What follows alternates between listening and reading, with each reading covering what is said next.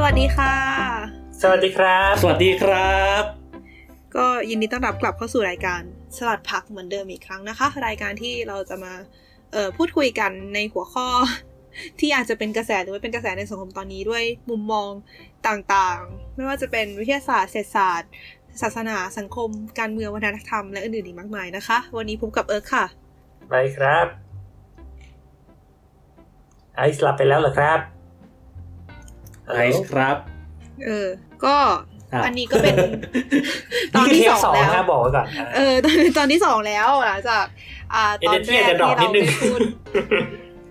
ที่เราได้พูดถึงเรื่องของคำว่า normal ไปใช่ไหมเออ จากเทปที่แล้วก็ใช่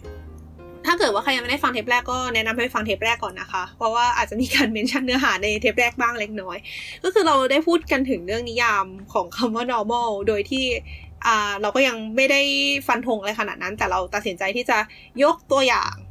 เอ่อ case study ต่างๆ ขึ้นมาโดยที่เทปแรกเรายกตัวอย่างเรื่องของความปกติของการกินอาหารของมนุษย์ไป ส่วนในเทปนี้เราจะมาพูดถึงความปกติอะไรกันอีกคะ คุณไอซ์เอ่อเข้าใจว่าเดี๋ยวจะมีพูด ถึงเรื่องเกี่ยวกับวิทยาศาสตร์ต่ออีกหน่อยหรือเปล่านะอ่าอ่าก็ก็ก็คือโยนให้ใบใช่ไหมอะโอเค ใช่ใช่ใช่ก็ก็คือโอเคก็เดี๋ยวเดี๋ยวมีประเด็นที่อาจจะเกี่ยวกับวิทยาศาสตร์นิดนึงแล้วอาจจะเชื่อมไปเรื่องของสังคมเรื่องนั้นเรื่องนี้เนาะก็ค่อยว่ากันอ่าฮะเออ คือไม่คือประเด็นก็คือ พอพอได้โจทย์นี้มาก็ลองเสิร์ชดูว่ามันมีมันมีมุมไหนบ้างอะไรเงี้ยที่ที่เราจะพูดเรื่องแบบ normality หรือว่าความเป็นปกติได้อีกบ้างอะไรเงี้ยแล้วเราก็ไปเจอเรา แล้วเราคิดว่ามันน่าจะเป็นฟิลที่ค่อนข้างใหญ่เป็นประเด็นที่ค่อนข้างสำคัญในวงการการแพทย์ หรือปรัชญาที่เกี่ยวข้องกับการแพทย์อะไรก็แล้วแต่ก็คือเรื่องของความเป็นปกติเนี่ยแหละคือคือนึกออกเปล่าว่าเวลาสมมติเราไปหาหมออะคืออะไร คือเราผิดปกติถูกไหมอาจเป็นโรคเป็นอะไรเนี่ยคือเราผิดปกติใช่ไหมเราเราเราต้องการให้หมอ รักษาเราให้กลับมาเป็นปกติถูกไหมอืมอืมคำถามคือไอ้ความเป็นปกติของของความเป็นมนุษย์อะมันคืออะไรวะ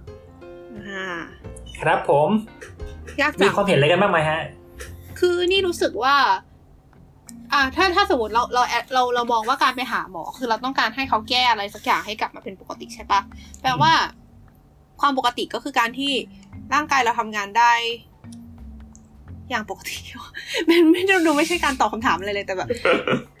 อ่าเราสามารถใช้ชีวิตได้อย่างไม่มีปัญหาอะไรอย่างนี้ป่ะนะแบบ คือถ้าเราจะไปหาหมอแปลว่าการแปลว่าสิ่งบางอย่างที่เกิดขึ้นกับร่างกายเรามันกระทบกับการใช้ชีวิตของเรา ซึ่งเราไม่ชอบ เราก็เลยไปหาหมอเพื่อให้มันกลับมาเป็นเหมือนเดิมอะไรอย่างนี้ปะอืมคือถ้าเกิดเป็นฝั่งเราอะอืมเราไม่เรียกสิ่งที่เป็นโรคภัยหรือแบบอะไรอย่างนี้เป็นอาการผิดปกติของร่างกายอะ่ะเราจะอธิบายมันด้วยความที่แบบว่ามันเป็นความไม่สะดวกสบาย มันเป็นความแบบ เจ็บไข้ได้ป่วยอะ่ะมันถ้าเกิดเราอธิบายด้วยคำนี้มากกว่าที่จะเป็นคำว่าผิดปกติอะ่ะมันก็จะตอบโจทย์นะว่า เออ เรามีอาการเจ็บไข้ได้ป่วยอืมเรามีอาการที่ทำให้เรารู้สึก discomfort โอเคเราถึงเลือกที่จะไปโรงพยาบาล ฉะนั้นมันจะไม่ได้เป็น matter มันจะไม่ได้เป็นเรื่องของคำว่าแบบปกติผิดปกติและ แต่ด้วยความที่ว่าในชีวิตประจำวันเราอะจะเรียกไออาการเหล่านั้นนะว่าผิดปกติ เราก็เลยทำให้ มีการจินตนาการเขาเรียกว่านะมีการแบบถอยแบบภาษาไอ้นี่เขาเรียกว่าแบบ backward induction อะที่แบบว่าแบบคิดถอยสเต็ปกลับออกมาแล้วอะมันก็เลยทำให้มันออกมาว่า ถ้าอย่างนั้นหมายความว่าอาการผิดปกติเอ้ยเอ้ยอาการปกติเนี่ยคืออาการที่เราเฮลตี้ไม่เจ็บไข้ได้ป่วยอืมร่างกายครบปกติอะเนี่ยร่างกายแบบครบ32เพราะว่าสมมุติว่าถ้าเกิดเราเดิน แล้วเราแบบสมมติเท้าเราบวมถูกปะ อะฮะแบบเราเดินแล้วเรารู้สึกว่ามันมันมันเจ็บมันปวดหรืออะไรก็แล้ว แต่อืมถ้าเกิดเรามองในมุมที่ว่าการไปหาหมอคือการเอาไออาการที่รู้สึกไม่สบายเหล่านั้นออกไปอะ จริง ๆ เราตัดขาก็ได้ถูกปะอืมอืมก็คุณปวดเท้า อะ แล้วถ้าคุณไม่มีเท้าคุณก็ไม่ต้องปวดแล้วไง อ่าอ่าฮะอะฮะ แต่ในในการที่ว่าเราไปลองหาโรงพยาบาลเราเราไม่ได้คิดแบบนั้นถูกปะ เราเราเราไม่ได้คาดหวังว่าแบบเฮ้ยแบบเสี้ยนตามตีนแล้วแบบหมอจะเอาเท้าออกไม่ได้เอาเสี้ยนออกอะฮะมันก็เลยทำให้เอ่อในในหัวของทุกคนอะมี definition ของคำว่าปกติในเรื่องของร่างกาย คือแบบการไม่เจ็บไข้ไข้ป่วย โดยที่ว่าแบบมีเขาเรียกว่าอะไรนะมีอวัยวะครบเท่ากับที่ก่อนจะเข้าไปอะอืมโอเค อ่าก็คืออะอะเกี่ยวข้องกับการเจ็บไข้ได้ป่วยนะคือแทนที่จะไปโฟกัสกับคำว่าไม่ปกติ อันนี้คล้ายๆกับที่คุณเจ้าปิ่นบอกนะคุณเจ้าปิ่นบอกว่า เราไปหาหมอก็อยากให้หมอแก้ปัญหาซึ่งก็คือโรคที่เกิดขึ้นกับเรา แบบว่าการไม่มีโรคคือสิ่งปกติ คือเอ่อการไม่มีโรคคือสิ่งปกติเนาะ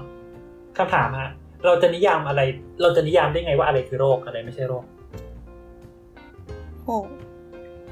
เอาจริง ๆ แล้วไอ้คำถามเนี่ย มันมันมันกัดกันกับไอ้ที่นั่นเลยนะคือประเด็นอะ คือเราต้องการนิยามความปกติ เพื่อที่เราจะบอกว่าไอ้สิ่งที่ไม่ปกติอะมันคือโรค มันคือสิ่งที่มันต้องทรีตนึกออกไหมว่า คือเรื่องเนี้ยมันเป็นเรื่องสำคัญสำหรับคนเป็นหมอมาก เพราะว่าคือการที่เขาจะรักษาเราอะคือเขาเขาจะต้องรู้ก่อนว่าเขาจะต้องการรักษาให้เรากลับไปเป็นแบบไหน ให้ให้เราเป็นแบบไหนอะเออเช่นอะอย่างที่บอกว่า อาจจะต้องรักษาจากความไม่ปกติแบบนี้ให้มันกลับไปเป็นปกติ อ่า ซึ่งไอไอ ไอสิ่งที่เขาต้องรักษาเนี่ยมันคือโรคถูกไหมแต่มันคือเราไม่สามารถนิยามความปกติจากโรคได้อะเพราะโรคเองมันก็จะต้องถูกนิยามขึ้นมา มันมีอาการหลาย ๆ อย่างที่มันที่เราไม่ที่เรารู้สึกว่ามันไม่ใช่โรคอะแต่ถามว่ามันเป็นความปกติไหมอะไรเงี้ย เช่น อะ คือเขาเขาก็จะยกตัวอย่างอะ เอ่ออะไรดี เริ่มจากการถนัดซ้ายเป็นโรคไหม ไม่ปะเอ่อสมัยก่อนถือว่าเป็นโรคครับ คือสมัยก่อนคือ เพราะว่าแบบสมัยก่อนเวลาที่ว่ามีคนถนัดซ้ายอะเขาจะต้องแบบส่งไปแบบเหมือนกับว่าแบบมีการเขาเรียกว่าอะไรนะ แบบปรับเพื่อให้คนเหล่านั้นใช้มือขวา อันนี้คือจากที่เคยเรียนมาจาก professor อืมอืมแต่ว่าแบบไม่ได้มี detail ลึกขนาดนั้นอะคือ หมายถึงแบบว่าแบบ สมัยก่อนเขา consider ว่าแบบการที่ว่าคุณใช้มือซ้ายเนี่ยเป็นเรื่องไม่ปกติอะแล้วทุกคนต้องใช้มือขวาอยู่เสมอ เคยมีคำพูดเคยแบบมีมีคนเคย อันนี้ก็แบบเป็นกึ่งกึ่งๆภาษาศาสตร์นิดนึงอะฮะเคยมีคนเมนชั่นว่าแบบมันคือเหตุผลว่าทำไมเราถึงเรียกมือขวาว่าไลท์แล้วมือซ้ายว่าเลฟอะซึ่งไม่ใช่แค่ภาษาอังกฤษด้วยแต่แบบภาษาอื่นๆด้วยว่าแบบมันคือมือข้างที่ถูกไรที่แปลว่าถูกต้องกับมือข้างที่เหลือเลฟ อ่าเออเคยได้ยินเหมือนกันนะคะคุณเจ้าปิ่นบอกว่าอ่าฮะการการนิยามโลกมันดูไม่ใช่หน้าที่เรา มันก็มีคนนิยามโลกต่างๆ อยู่ ถ้าสมัยเอาสมัยก่อนมาอ้างอย่างอย่างหลาย ๆ อย่างในตอนนี้ก็เป็นโรคหมด ซึ่งความซึ่งมันเกิดจากความกลัว สิ่งที่ตัวเองไม่รู้และแตกต่าง อะ ก็ใช่อะอย่างแบบ homosexuality อย่างเงี้ยการรักเพศเดียวกัน ก็เคยถูกนิยามเป็นโรค แล้วก็ไม่กลายเป็นไม่เป็นโรคแล้วอะไรเงี้ยซึ่งเราก็สงสัยมากว่าเอาแล้วนิยามเปลี่ยนกันได้ง่ายๆอย่างนี้เลยอะไรเงี้ยมันอืมมันจะกลับไปตรงเทปก่อนที่เราพูดถึงว่าแบบจริง ๆ แล้วมันคือความไม่ปกติ และปกติมันคือมันคือตามนิยามความปกติและไม่ปกติของสมัยก่อนอะอย่างเรื่องที่เราบอกก็คือแบบสมัยนี้เราไม่ได้มองว่าการถนัดซ้ายเป็นเรื่องไม่ปกติถูกปะเป็นมันมีแค่มันเป็นเป็นไปได้ที่ส่วนน้อยคนจะถนัดซ้ายเออฮะอ่าแล้วมันต่างใช่คือประเด็นคือเซนส์เซนส์มันต่างกันยังไงคือ คือแฟกต์ที่มีคน ถนัดซ้ายน้อยกว่าคนถนัดขวามันเป็นเรื่องอะสมมติ แล้วว่ามันเป็นเรื่องที่เป็นมาตลอดเนี่ยแล้วอะไรคือทำไมเมื่อก่อนเราถึงมองว่ามันเป็นไม่เป็นโรคครับเอ้ยเมื่อทำไมเมื่อก่อนเราถึงมองว่ามันเป็นโรคทำไมเดี๋ยวนี้ไม่มองว่าเป็นโรคอะคือเมื่อก่อนหเรามองว่าเอ่ออาการซึมเศร้าเงี้ยเมื่อก่อนเราอาจจะมองว่ามันไม่ใช่โรคก็ได้ก็บอกว่าคนเศร้าเฉยๆทำไมมาตอนนี้บอกว่าเป็นโรคแล้วล่ะ แล้วอ่าถ้าบอกว่าอ่าในอถ้าในอดีต มันว่าเอ้ยอันนั้นเป็นเรื่องของในอดีตก็ถามคือเรารู้ได้ไงว่าสิ่งที่เราเรียกว่าโรคในปัจจุบันอะอนาคตมันจะไม่มีคนย้อนมองกลับมาว่าบอกมันไม่ใช่โรคซะหน่อยอ่าเข้าใจประเด็นไหม make sense อยู่อะค่ะอืมคือคือเอาเหมือนเอากับเหมือนเหมือนกับที่เรากำลังเหมือนกับที่เรากำลังแบบ what the fuck ว่าทำไมคนใช้มือซ้ายต้องไปบำบัดให้ใช้มือขวาอะไรเงี้ยนะอืมอืมอืมอืมแบบแบบ เขาเรียกว่าอะไรนะโตขึ้นไปเราจะเป็นหเรารือกลุ่หมรือคนการที่ที่ชอบเพศเดียวกันสมัยก่อนก็โดน address ว่าเป็นโรคเหมือนกันปะอืมใช่อืมไม่ไม่ใช่แค่สมัยก่อนนะตอนนี้ก็ยังมีคนคิก็ดก็อยังก็ยังมี Surprisingly ไม่ไม่หมายถึงหมายถึงแบบ officially อะแบบใช่ในใช่เอแต่กเคยสารเคยหได้รืออะไรยิอนย่างว่ามัเงี้นยมันแบบไม่รู้ว่าก่อนหน้านั้นเป็นโรคหรืออะไรสักอย่างชื่โรคเลยจริง ๆอะเออที่แบบต้องเขียนระบุในเอกสารอะเอออืม เออจริงๆในในเอกสารของประเทศไทยเราเองก็ยัง consider การเอ่อเป็นแบบ homosexuality ว่าเป็นโรคอยู่นะ อ๋อ ยังยังอยู่ใช่ไหมแล้วก็แบบอ่าฮะใช่แล้วก็ consider ว่าเป็นอ่าอย่างถ้าจำไม่ผิดอะในในเอกสารอาหารก็ยังเรียก transgender ว่าเป็นโรคกระเทยอยู่นะอะฮะ แต่มันมันน่าอันนี้หลังอันนี้มันน่าอันนี้จะเปลี่ยนแล้วนะมันมันเหมือนมันมีการไฟแล้วพยายามเปลี่ยนว่าเป็นเป็นเพศสภาพให้ตรงกับเพศกำเนิดเลยอะไรอะไรเทือกเทือกๆนี้หรือเปล่าแต่รู้สึกว่ามันมีการมั้งไฟมั้งเรื่องแต่นี้แต่แต่คือจากที่เคยอ่านจากจากที่เคยอ่านคือเขาเคย define อืมแบบนั้นนะโอเค คุณเจ้าปิ่นบอกว่าก็กลับไปที่เดิมว่าความปกติคือสิ่งที่สังคมสังคมนิยม นิยามเอาเองว่าขึ้นอยู่กับบริบทสังคมคำตอบคือเราไม่รู้ว่าคนในอนาคตจะมองกลับมาแล้ว บอกว่าสิ่งนั้นไม่ใช่โรคสักหน่อยเพราะเราไม่รู้ว่าบริบทสังคมจะเปลี่ยนไปแบบไหนแล้ว แสดงว่าตอนเนี้ยโรคมันไม่ใช่สิ่งที่สแตติกแล้วใช่ไหมโรคมันไม่ใช่แบบ คือตอนแรกเรารู้สึกว่าโรคมันดูเป็นคำว่าแบบอะไรสักอย่างเป็นโรคเนี่ย มันเป็นสิ่งที่เราดูเข้าใจตรงกันได้ในทางชีววิทยาในทางการแพทย์ว่าสิ่งนี้คือโรคอะแต่คุยไปคุยมาตอนนี้กลายเป็นว่าโรคขึ้นอยู่กับบริบทแล้วขึ้นอยู่กับว่าสังคมคิดยังไง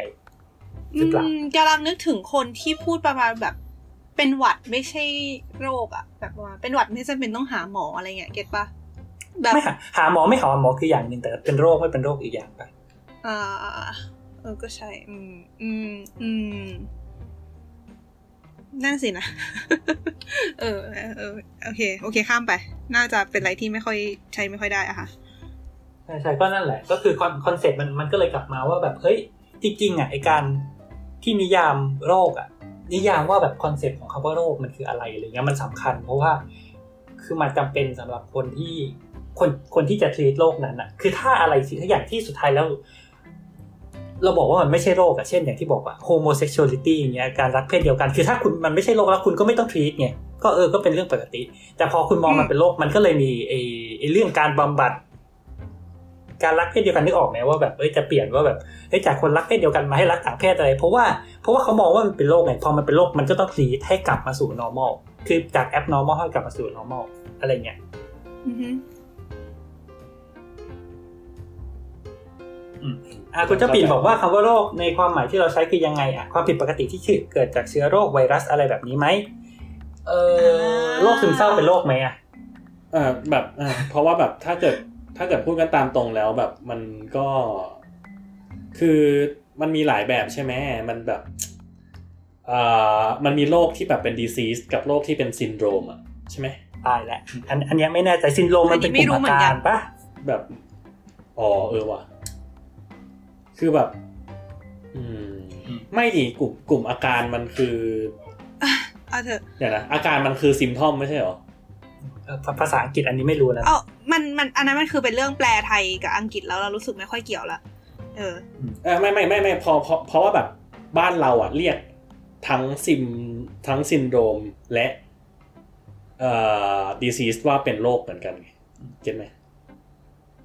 คือเขาเหมือนกับว่าแบบมันไม่ได้มีคำที่แบบย่อยลงไปอ่านี่คุณเพื่เจ้าอปิ่ที่นจะอธิส่งบายมาแล้วว่านะฮะโรคคือ disease อาการคือ symptom ภาวะคือ condition นะฮะโรคคือความปกติที่เกิดที่เกิดเนื้อเยื่ออวัยวะ ต่างๆ เช่นจากการติดเชื้อหรือจากพันธุกรรม อาการคือความผิดปกติที่ผู้ป่วยรู้สึก ถ้าอย่างนั้นแปลว่าจริงๆแล้วก็เราซึ่งกำลังจริงๆก็คืออ่าสิ่งที่มันเป็น ob- objective กับ subjective หรือเปล่าระหว่างโรคกับอาการมันต่างกันไหมเราอ่าไม่แต่ถ้าอย่างนั้นซึมเศร้าก็จะไม่นับเป็นโรคถูกปะเดี๋ยวเดี๋ยวขอขออ่านให้ครบก่อนแล้วกัน อาการคือความผิดปกติที่ผู้ป่วยรู้สึกทั้งนี้อาจเป็นอาการทางร่างกายที่ปวดศีรษะตืดตืดตืดตืดหรืออาการทางจิตทางอารมณ์จิตใจเช่นซึมเศร้า โดยอาการจะเกิดจากโรค หรืออาจเกิดจากภาวะก็ได้ภาวะคือสภาพความผิดปกติที่เกิดขึ้นและก่อให้เกิดอาการ ขีดเส้นเขาว่าความผิดปกติ เป็นสภาพทางร่างกายหรือทางอารมณ์จิตใจอาจอาจเกิดจากโรคหรือตรวจไม่พบโรค อืมคือสังเกตนะทุกอันเนี่ยมีคำว่าความผิดปกติทั้งหมด เห็นไหม เพราะฉะนั้นจะเห็นเลยว่าสามอันเนี้ยเราไม่สามารถเราไม่สามารถบอกว่าอะไรคือโรคได้ถ้าเราไม่รู้ว่าความปกติคืออะไร เรากำลังนึกอยู่อย่างหนึ่งก็คือ มันมีสองแบบเว้ยแบบอืมแรกคืออ่าสมมติใช้ตัวอย่างว่าเราไปหาหมอ เพราะว่าเรารู้สึกว่าเราเป็นอะไรสักอย่างที่ผิดปกติแปลว่าเรากำลังมองความผิดปกตินั้นไม่สิ เรากำลังมองว่าความปกติของเราอะ่ะ คือสภาพก่อนหน้านั้น อาจจะเป็นสภาพอืมแบบ สภาพร่างกาย ตอนที่เราเกิดมาหรืออะไรเงี้ยอืมเออ แบบว่า เราเออคือคือมันจะไม่เอ็กซ์ตรีมถึงขั้นว่าเราจะต้องกลับไปตัวเล็กเท่านั้นอะไรอย่างนี้นะแต่ว่าหมายความว่า เออคือถ้าเรารู้สึกว่าสภาพร่างกายเราเปลี่ยนไปเปลี่ยนเปลี่ยนไป เราก็เลยไปหาหมอมใช่ปะแปลว่านั่นน่ะก็คือเรามองคำว่าความปกติอะโดยการเทียบกับตัวเองในสมัยกับก่อสเตนตัสโคจะใช้คำนี้ได้ไหมเออ คือเหมือนกับว่าเราเราอาจจะไม่ได้เทียบกับคนอื่นอะแต่ว่าเราเทียบกับอ่าตัวเองในอดีต โอเคงั้นถ้าเกิดมีคนคนหนึ่งทีนี้เกิดมามีปัญหา อะอะมีปัญใช่หาใช่เรื่องนั่นการคือสิ่งที่เราได้ยินกำลังจะบอกเว้ยโอเคคืออย่างที่สองอะ ก็คือเราถ้าเกิดว่า ถ้าอย่างนั้นอะทำไมเราถึงมองว่าคนที่มีกลุ่มอาการดาวน์ซินโดรม หรือว่าคนที่เป็นอาการออทิสติก ถึงเป็นอืมถึงเป็นโรคเหมือนกันล่ะอะไรเงี้ยอืมใช่หรือเขาเขาเรียกดาวน์ซินโดรมเป็นโรคทางพันธุกรรมป่ะนะใช่ปะหมายถึงในภาษาไทยปะ ไม่ใช่หมายถึงว่ามันเป็นประเภทอะคือคือคือคือฮัลโหลเราคิดว่าในถ้าจำไม่ผิดก็น่าจะแบบวิทยาศาสตร์มปลายเนี่ยแหละมั้งที่เราจะได้เรียนว่า การความผิดปกติที่เกิดกับโครโมโซมคู่ที่เท่าไหร่จะทำให้เกิดโรคอะไรได้บ้างเลยทำนองนี้ปะแบบอ่าอ่าแอสเปอร์เกอร์ป่ะนะพาแล้วก็ไออะไรวะเออจะไม่ได้แล้วเอาเป็นว่ามันมันจะมีความผิดปกติที่มันจะเกิดจากตั้งแต่อ่าระดับของสารพันธุกรรมอะ เออ ซึ่งก็แปลว่าเกิดมาเป็นอย่างนั้นอยู่แล้ว เพราะฉะนั้นอันเนี้ยก็ไม่ใช่เป็นการเปรียบเทียบกับตัวเองในอดีตแล้วล่ะ เพราะว่าก็ในเมื่อเกิดมาเป็นอย่างนี้มาตั้งแต่แรกแล้ว อันนี้ก็เลยคิดว่ามันน่าจะมองเทียบกับคนส่วนมาก มากกว่าหรือเปล่านะ เออหนูบอกเลยก็เลยคิดว่ามันมีสองแบบ อืม อืมอืมอะเริ่มเริ่มเข้าใจแล้ว เพราะว่าแบบ อืม เพราะว่าแบบถ้าเกิดเรานิยามว่ามันคืออาการที่แตกต่างไปจาก status quo ตั้งแต่กำเนิดขึ้นมา มันก็ไม่ควรจะนับดาวน์ซินโดรมเป็นอ่าอ่าโอเคโอเค get getใช่ไหมเออ ทีเนี้ยเออเออเออคือนึกถึงอ่าเคยฟังรายการ Omnivore แล้วเขาพูดถึง ขับอะไรกันคะนึกถึงเทปก่อนว่าแล้วคือเคยฟังรายการ Omnivore จำไม่ได้แล้วว่าเทปที่เท่าไหร่ แต่ว่าเขาพูดถึงหมู่บ้านคนที่หูหนวกอะประมาณว่าแบบเป็นเป็นกลุ่มคนที่มีอาการหูหนวกเหมือนกันอะแล้วก็เหมือนไงดีคือเหมือนว่าว่าทุกคนที่อยู่ที่นั่นคือหูหนวกแล้ว ทีเนี้ย ถ้าเกิดมีลูกอะอืม คือเหมือนคือเหมือนเราจำรายละเอียดไม่ได้ขนาดนั้น แต่คือเหมือนเขาตั้งคำถามในวันนั้นว่า ถ้ามีเขาถ้าเกิดสมมติคนในนั้นนะมีลูกใช่ปะแล้วลูกไม่ได้หูหนวกอะ่ะเขาจะมองว่าความผิดปกติ คือการที่เขาจะมีได้ยินเสียงเป็นความปกติหรือเปล่าเป็นความผิดปกติยังไง เก็ตไหมอืมเออ ใช่ไหมก็คือเหมือนเหมือนอาจเราเราคือเราไม่แน่ใจในรายละเอียดแต่คิดว่ามันอาจจะใช้เป็น การทดลองทางความคิดได้เหมือนกันว่าเออสมมติเป็นเด็กคนหนึ่งที่โตมาในหมู่บ้านที่ทุกคนหูหนวกเป็นใบ อันนี้คือมุมอืมพูดในมุมมองของคนที่ไม่ได้หูหนวกเป็นใบอะนะเออแบบแบบเป็นเด็กคนหนึ่งที่โตมาในแบบนั้น แล้วเขาอาจจะมองว่าตัวเขาจริงๆตัวเขาผิดปกติ แต่ว่าถ้าอย่างนั้นน่ะเขาควรจะใช้ชีวิตยังไง ควรใช้ชีวิตอย่างคนที่อย่างคนข้างนอกหมู่บ้านหรือควรจะใช้ชีวิต โดยที่ทำให้เหมือนกับคนในหมู่บ้าน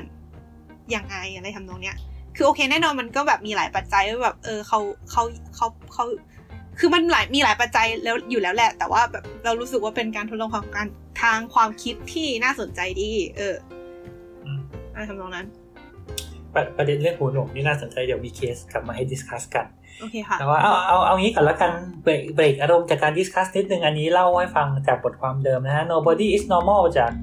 จาก aeon.co เหมือนเดิมนะ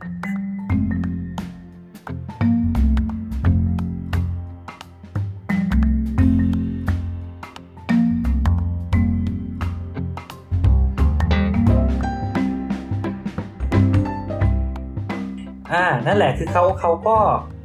พยายามตั้งคำถามนั่นแหละ คือเมื่อก่อนอะอ่าคืออย่างที่บอกว่าไอ้คำถามประเด็นนี้มันสำคัญ คือคือเราต้องบอกได้ว่าอะไรคือความผิดปกติ เอ้ยว่าอะไรคือความปกติ เพื่อที่เราจะนิยามความผิดปกติ และเราก็นิยามความผิดปกติ เพื่อที่เราจะจัดการกับความผิดปกตินั้นได้ถูกไหมอ่า ทีนี้เนี่ยคือมันก็จะมีเอ่อตั้งแต่ชื่อคุณอดอล์ฟเควตเทเลตนะฮะเป็น นักคณิตศาสตร์ชาวเบลเยียมนะ ก็คือเขาทำแบบเหมือนจัด ก็แบบเริ่มคิดเรื่องนี้โดยการแบบทำเรื่อง statis เขาใช้คำว่า statistic of human body คือแบบเหมือนเหมือนทเออไปสำรวจแบบร่างกายของมนุษย์อะไรต่างๆ แล้วก็เหมือนทำออกมาเป็นมาตรฐานว่าแบบค่าเฉลี่ยของมนุษย์เนี่ย คือนึกออกปะคือได้ยินเคยได้ยินคำว่า normal distribution ไหมอะฮะอ่าว่าการกระจายกแบบระจายปกติเหรอ อืมว่าแบบอ่าฮะอ่าไอคนไอคนที่แบบ เอ็กซ์ตรีมมากๆ ก็อาจจะมีน้อยไอ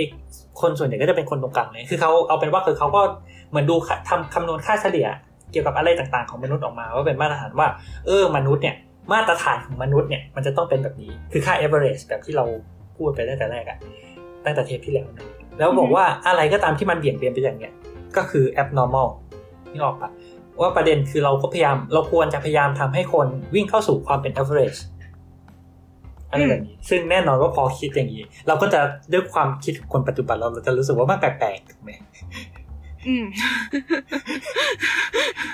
อะฮะงั้นขอแทรกนิดนึงอ่าคุณเจ้าปิ่นบอกว่า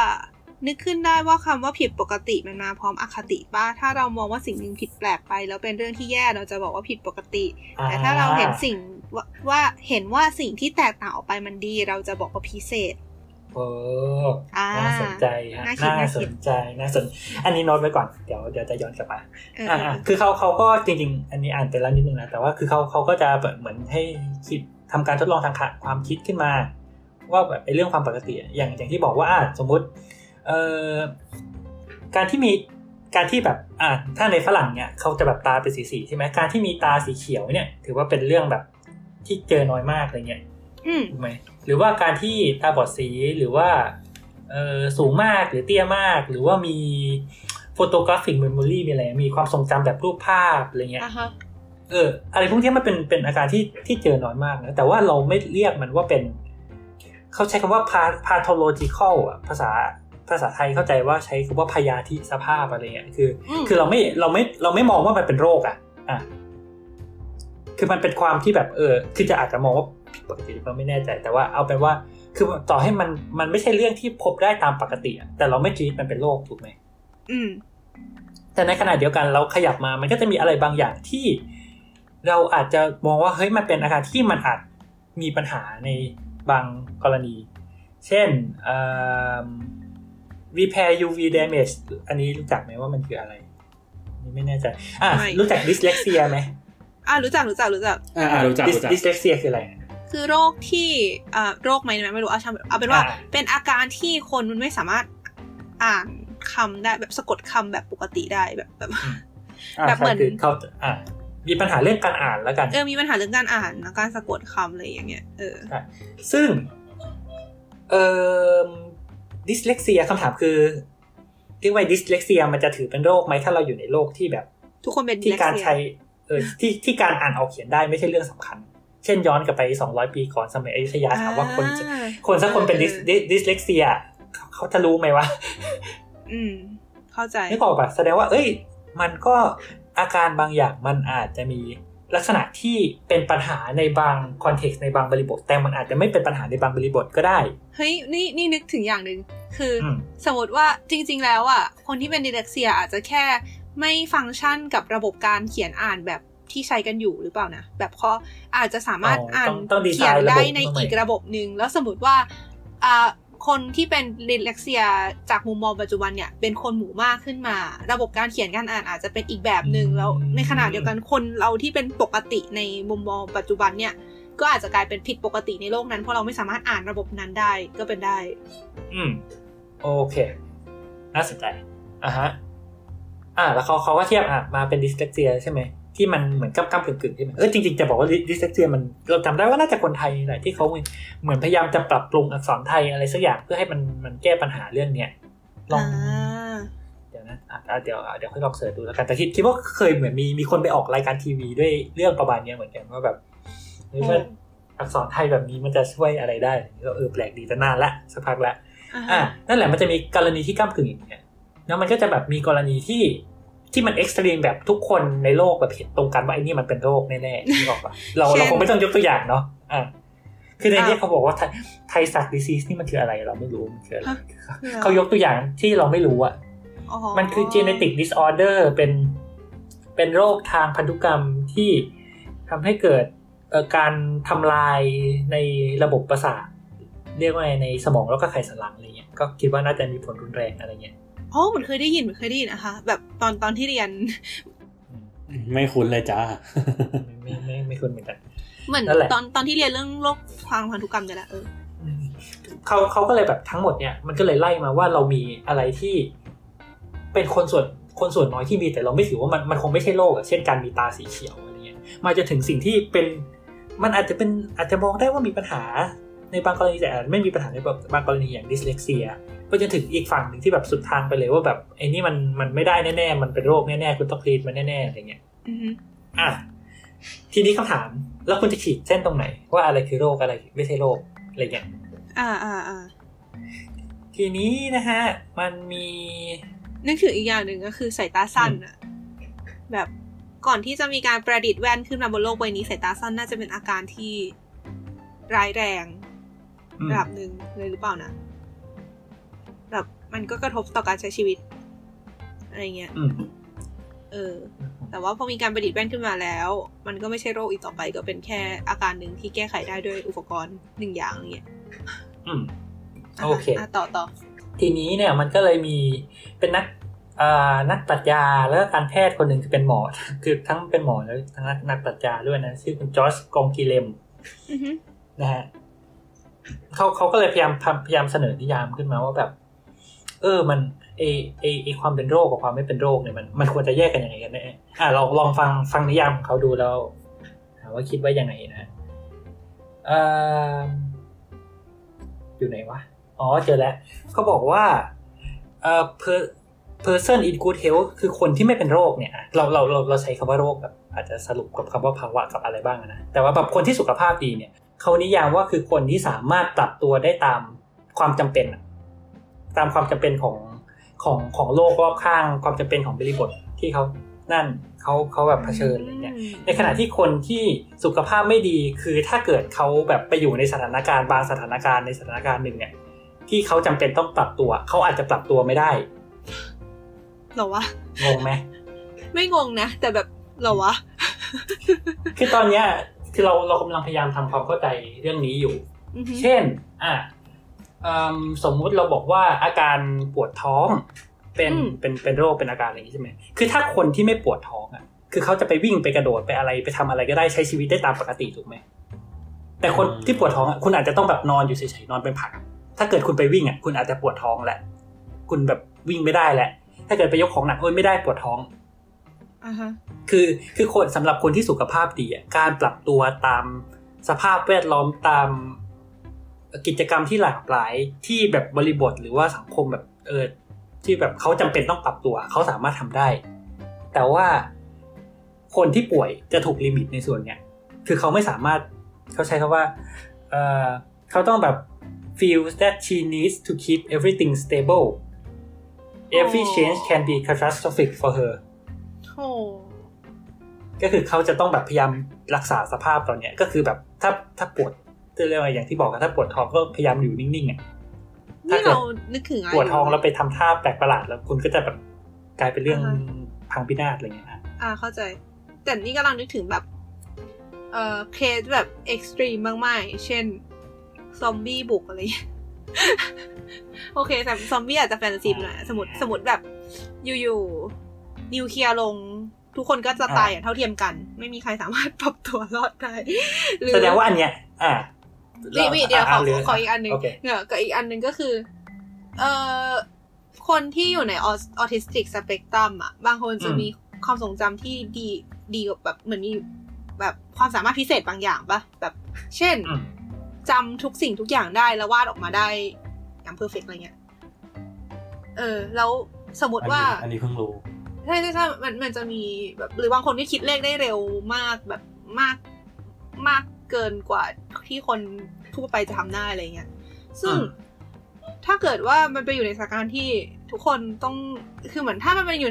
ในสถานการณ์ที่ความสามารถนั้นเท่านั้นถึงจะอยู่รอดอะไรเงี้ยอืมนิยามนี้ก็มันก็อาจจะไม่ apply หรือเปล่านะอ่าหมายถึงแบบว่าแบบเราอยู่ในยุคที่แบบว่าเป็น dystopia ที่ทุกคนต้องเก่งเลขไม่งั้น ก็จะโดนแบบไฟฟ้าช็อตตายแล้วเราก็จะกลายเป็นคนผิดปกติเว้ยเพราะเราคิดเลขไม่ได้ คืออย่างเงี้ยคือคือเราเราว่าไม่ใช่ว่านินิยามนี้ apply ไม่ได้นะแต่นิยามเนี่ยมันขึ้นกับ contextคือมันอ่ากำลังจะบอกว่า คือแน่นอนไอ้คำว่าใช้ใช้ชีวิตปกติได้ทำอะไรก็ได้อย่างที่บอกอะคำคำว่าทำอะไรก็ได้แน่นอนมันต้องเป็นการทำอะไรก็ได้ใน context ใด context หนึ่งที่เราขีดขึ้นมา คือถ้าอย่างที่บอกเออไม่ไม่เออไม่ต้องนิวเคลียร์ลงก็ได้อะสมมติเอาคนธรรมดาไปปล่อยไว้กลางทะเลเออไปกลางมหาสมุทรแปซิฟิก แล้วก็บอกเออให้เอาชีวิตรอดอย่างเงี้ยมันก็ไม่มีใครเอาชีวิตรอดได้อยู่ดีถูกปะอืม เพราะฉะนั้นคือคือคือเขาเออนั่นแหละประเด็นคือเขาเขาก็จะใช้ใช้คำนี้เขาบอกว่า no matter how rare an individual seems he could still be viewed as normal if the behavior ensure survival in a given environment ก็คือไม่ว่าเขาคนนั้นอะจะแปลกสักแค่ไหนในแง่ว่าแบบว่าแบบเป็นคนส่วนน้อยสักแค่ไหนอะไรเงี้ยเขาอาจจะยังถูกมองว่าปกติได้ ถ้าเขาสามารถ survive สามารถเอาเอาตัวรอดได้ในสิ่งแวดล้อมสิ่งแวดล้อมหนึ่ง ซึ่งแน่นอนว่าแบบไอสิ่งแวดล้อมสิ่งแวดล้อมหนึ่งเนี่ยไอไอความว่าสิ่งแวดล้อมเนี่ยคืออะไร มันย่อมส่งผลกับความปกติหรือไม่ไม่ปกติที่เรานิยามถูกไหมอืมอ่าถูกใช่ มันเหมือนเป็นตัวแปรอะอืม ทีเนี้ยเราเราก็เลยเออรู้สึกว่ามันสนุกดีเพราะมันมันก็เลยกลายเป็นว่า คือสุดท้ายแล้วอะเวลาเราพูดถึงความความสุขภาพดีหรือไม่ดีอะมันคือความสัมพันธ์ระหว่างเรากับสิ่งแวดล้อมอะถูกไหมว่าเราสามารถอยู่ในสิ่งแวดล้อมได้ยังไงบ้างอย่างที่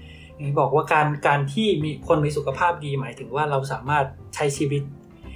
ได้ตามที่สิ่งแวดล้อมมันเรียกร้องอะอืมอะสิ่งแวดล้อมในขมันณะเรียกที่ร้องอะค่ะเออเออ ใช้คำนี้ได้ไหมว่าเออตามตามความจำเป็นที่เราจะต้องแบบ เออว่าเราจะเอาชีวิตรอดในสิ่งแวดล้อมเนี่ยแล้วเราสามารถทำได้อันเนี้ยที่เราเฮลตี้อืมแต่ถ้าเราทำไม่ได้เราแบบ เราจะทำอะไรแล้วเรามีปัญหาที่บอกว่า ดูเป็นทฤษฎีคัดเลือกทางธรรมชาติของของดาวินมากๆอ่าฮะอะไรแบบเนี้ยมันมันก็จะเป็นเรื่องนี้ ซึ่งพอพอมันเป็นอย่างเงี้ยมันคืองานของหมออะมันก็เลยการเป็นการทำให้คนที่มีปัญหากับการใช้ชีวิตในสิ่งแวดล้อมอะอืมสามารถกลับไปแบบใช้ชีวิตในสิ่งแวดล้อมตามที่เขาทำได้อะไรเงี้ย ประมาณนี้ แต่ว่าทีเนี้ยเราเราก็ไปเจอคำหนึ่งที่เราว่ามันน่าสนใจคือเขาบอกว่าบางทีอะคือถ้าเกิดบอกว่าไอ้ความการเป็นโรคเนี่ยมันมันเป็นความสัมพันธ์ระหว่างคนกับสิ่งแวดล้อมอะไรเงี้ยมันแปลว่าบางทีอะบางทีเราในแง่หนึ่งเราอาจจะเปลี่ยนคนให้ฟิตกับสิ่งแวดล้อมก็ได้นะใช่ไหมแต่ในอีกแง่เราสามารถเปลี่ยนสิ่งแวดล้อมให้ฟิตกับคนก็ได้ แล้วอ่าสุดท้ายแล้วภายใต้นิยามเนี่ยเขาก็จะกลายเป็นคนเฮลตี้ในสิ่งแวดล้อมใหม่ไงก็เหมือนแว่นไงเรื่องแว่นปะการเราว่าแว่นกรผลิอะตมันมันคือการเปลี่ยนคนนะ หรอก็ถือแว่นไม่ใช่เปลี่ยนสิ่งแวดล้อมไม่เข้ากับคนเหรอวะเออแต่มันแต่ต้องนินับยามว่าแว่นเป็นสิ่งแวดล้อมสิ่งแวดล้อมเออ นั่นแหละก็ก็ย้อนไปฟังเทปที่แล้วนะเทปอ่าอ่าธรรมชาติมีมีอีกตัวอย่างหนึ่งอย่างเช่นแบบอ่าการการสร้างการสร้างทางเท้าสำหรับคนนั่งรถเข็นอะไรอย่างนี้ได้ไหมอ่า ใช่อันเนี้ยที่เราคิด อันเนี้ยเป็นเออเป็นเออเป็นประเด็นที่ ที่เราว่าน่าสนใจอ่าไหนๆพูดมาแล้วคิดว่าความพิการเป็นความผิดปกติไหม นี่คือทัวร์ลงตรงนี้ใช่ปะอ่าตัวตัวเราเท่านี้เวรกรรมนึกออกไหมคือคือในแง่หนึ่งอันอันอันนี้คือ อันนี้คือตั้งใจปูมาเพื่อเพื่อเพื่อประโยคนี้เลยใช่ไหมแบบง้างมาจากบ้านเลยว่าว่าชวนลงตรงนี้สักใช่คไหนมเหรอวะทัวร์ลงตรงนี้ อ่าทีนี้เนี่ยจะเห็นว่าจริงๆ ตอนแรกช่วงแรกที่เราคุยคุยๆกันอะเราจะเรฟเฟรนว่าแบบเฮ้ยการการเป็นปกติก็คือครบสามสิบสองไงถูกไหม อืมอืมอ่าอะไรอย่างเงี้ยเอาแสดงว่าถ้าไม่ครบสามสิบสองคือผิดปกติใช่ไหมฮ่าถ้าไม่แอบคิดอย่างหนึ่งว่าแบบมันมันอ่ามันคือความทุนนิยมอะแบบ แบบเรา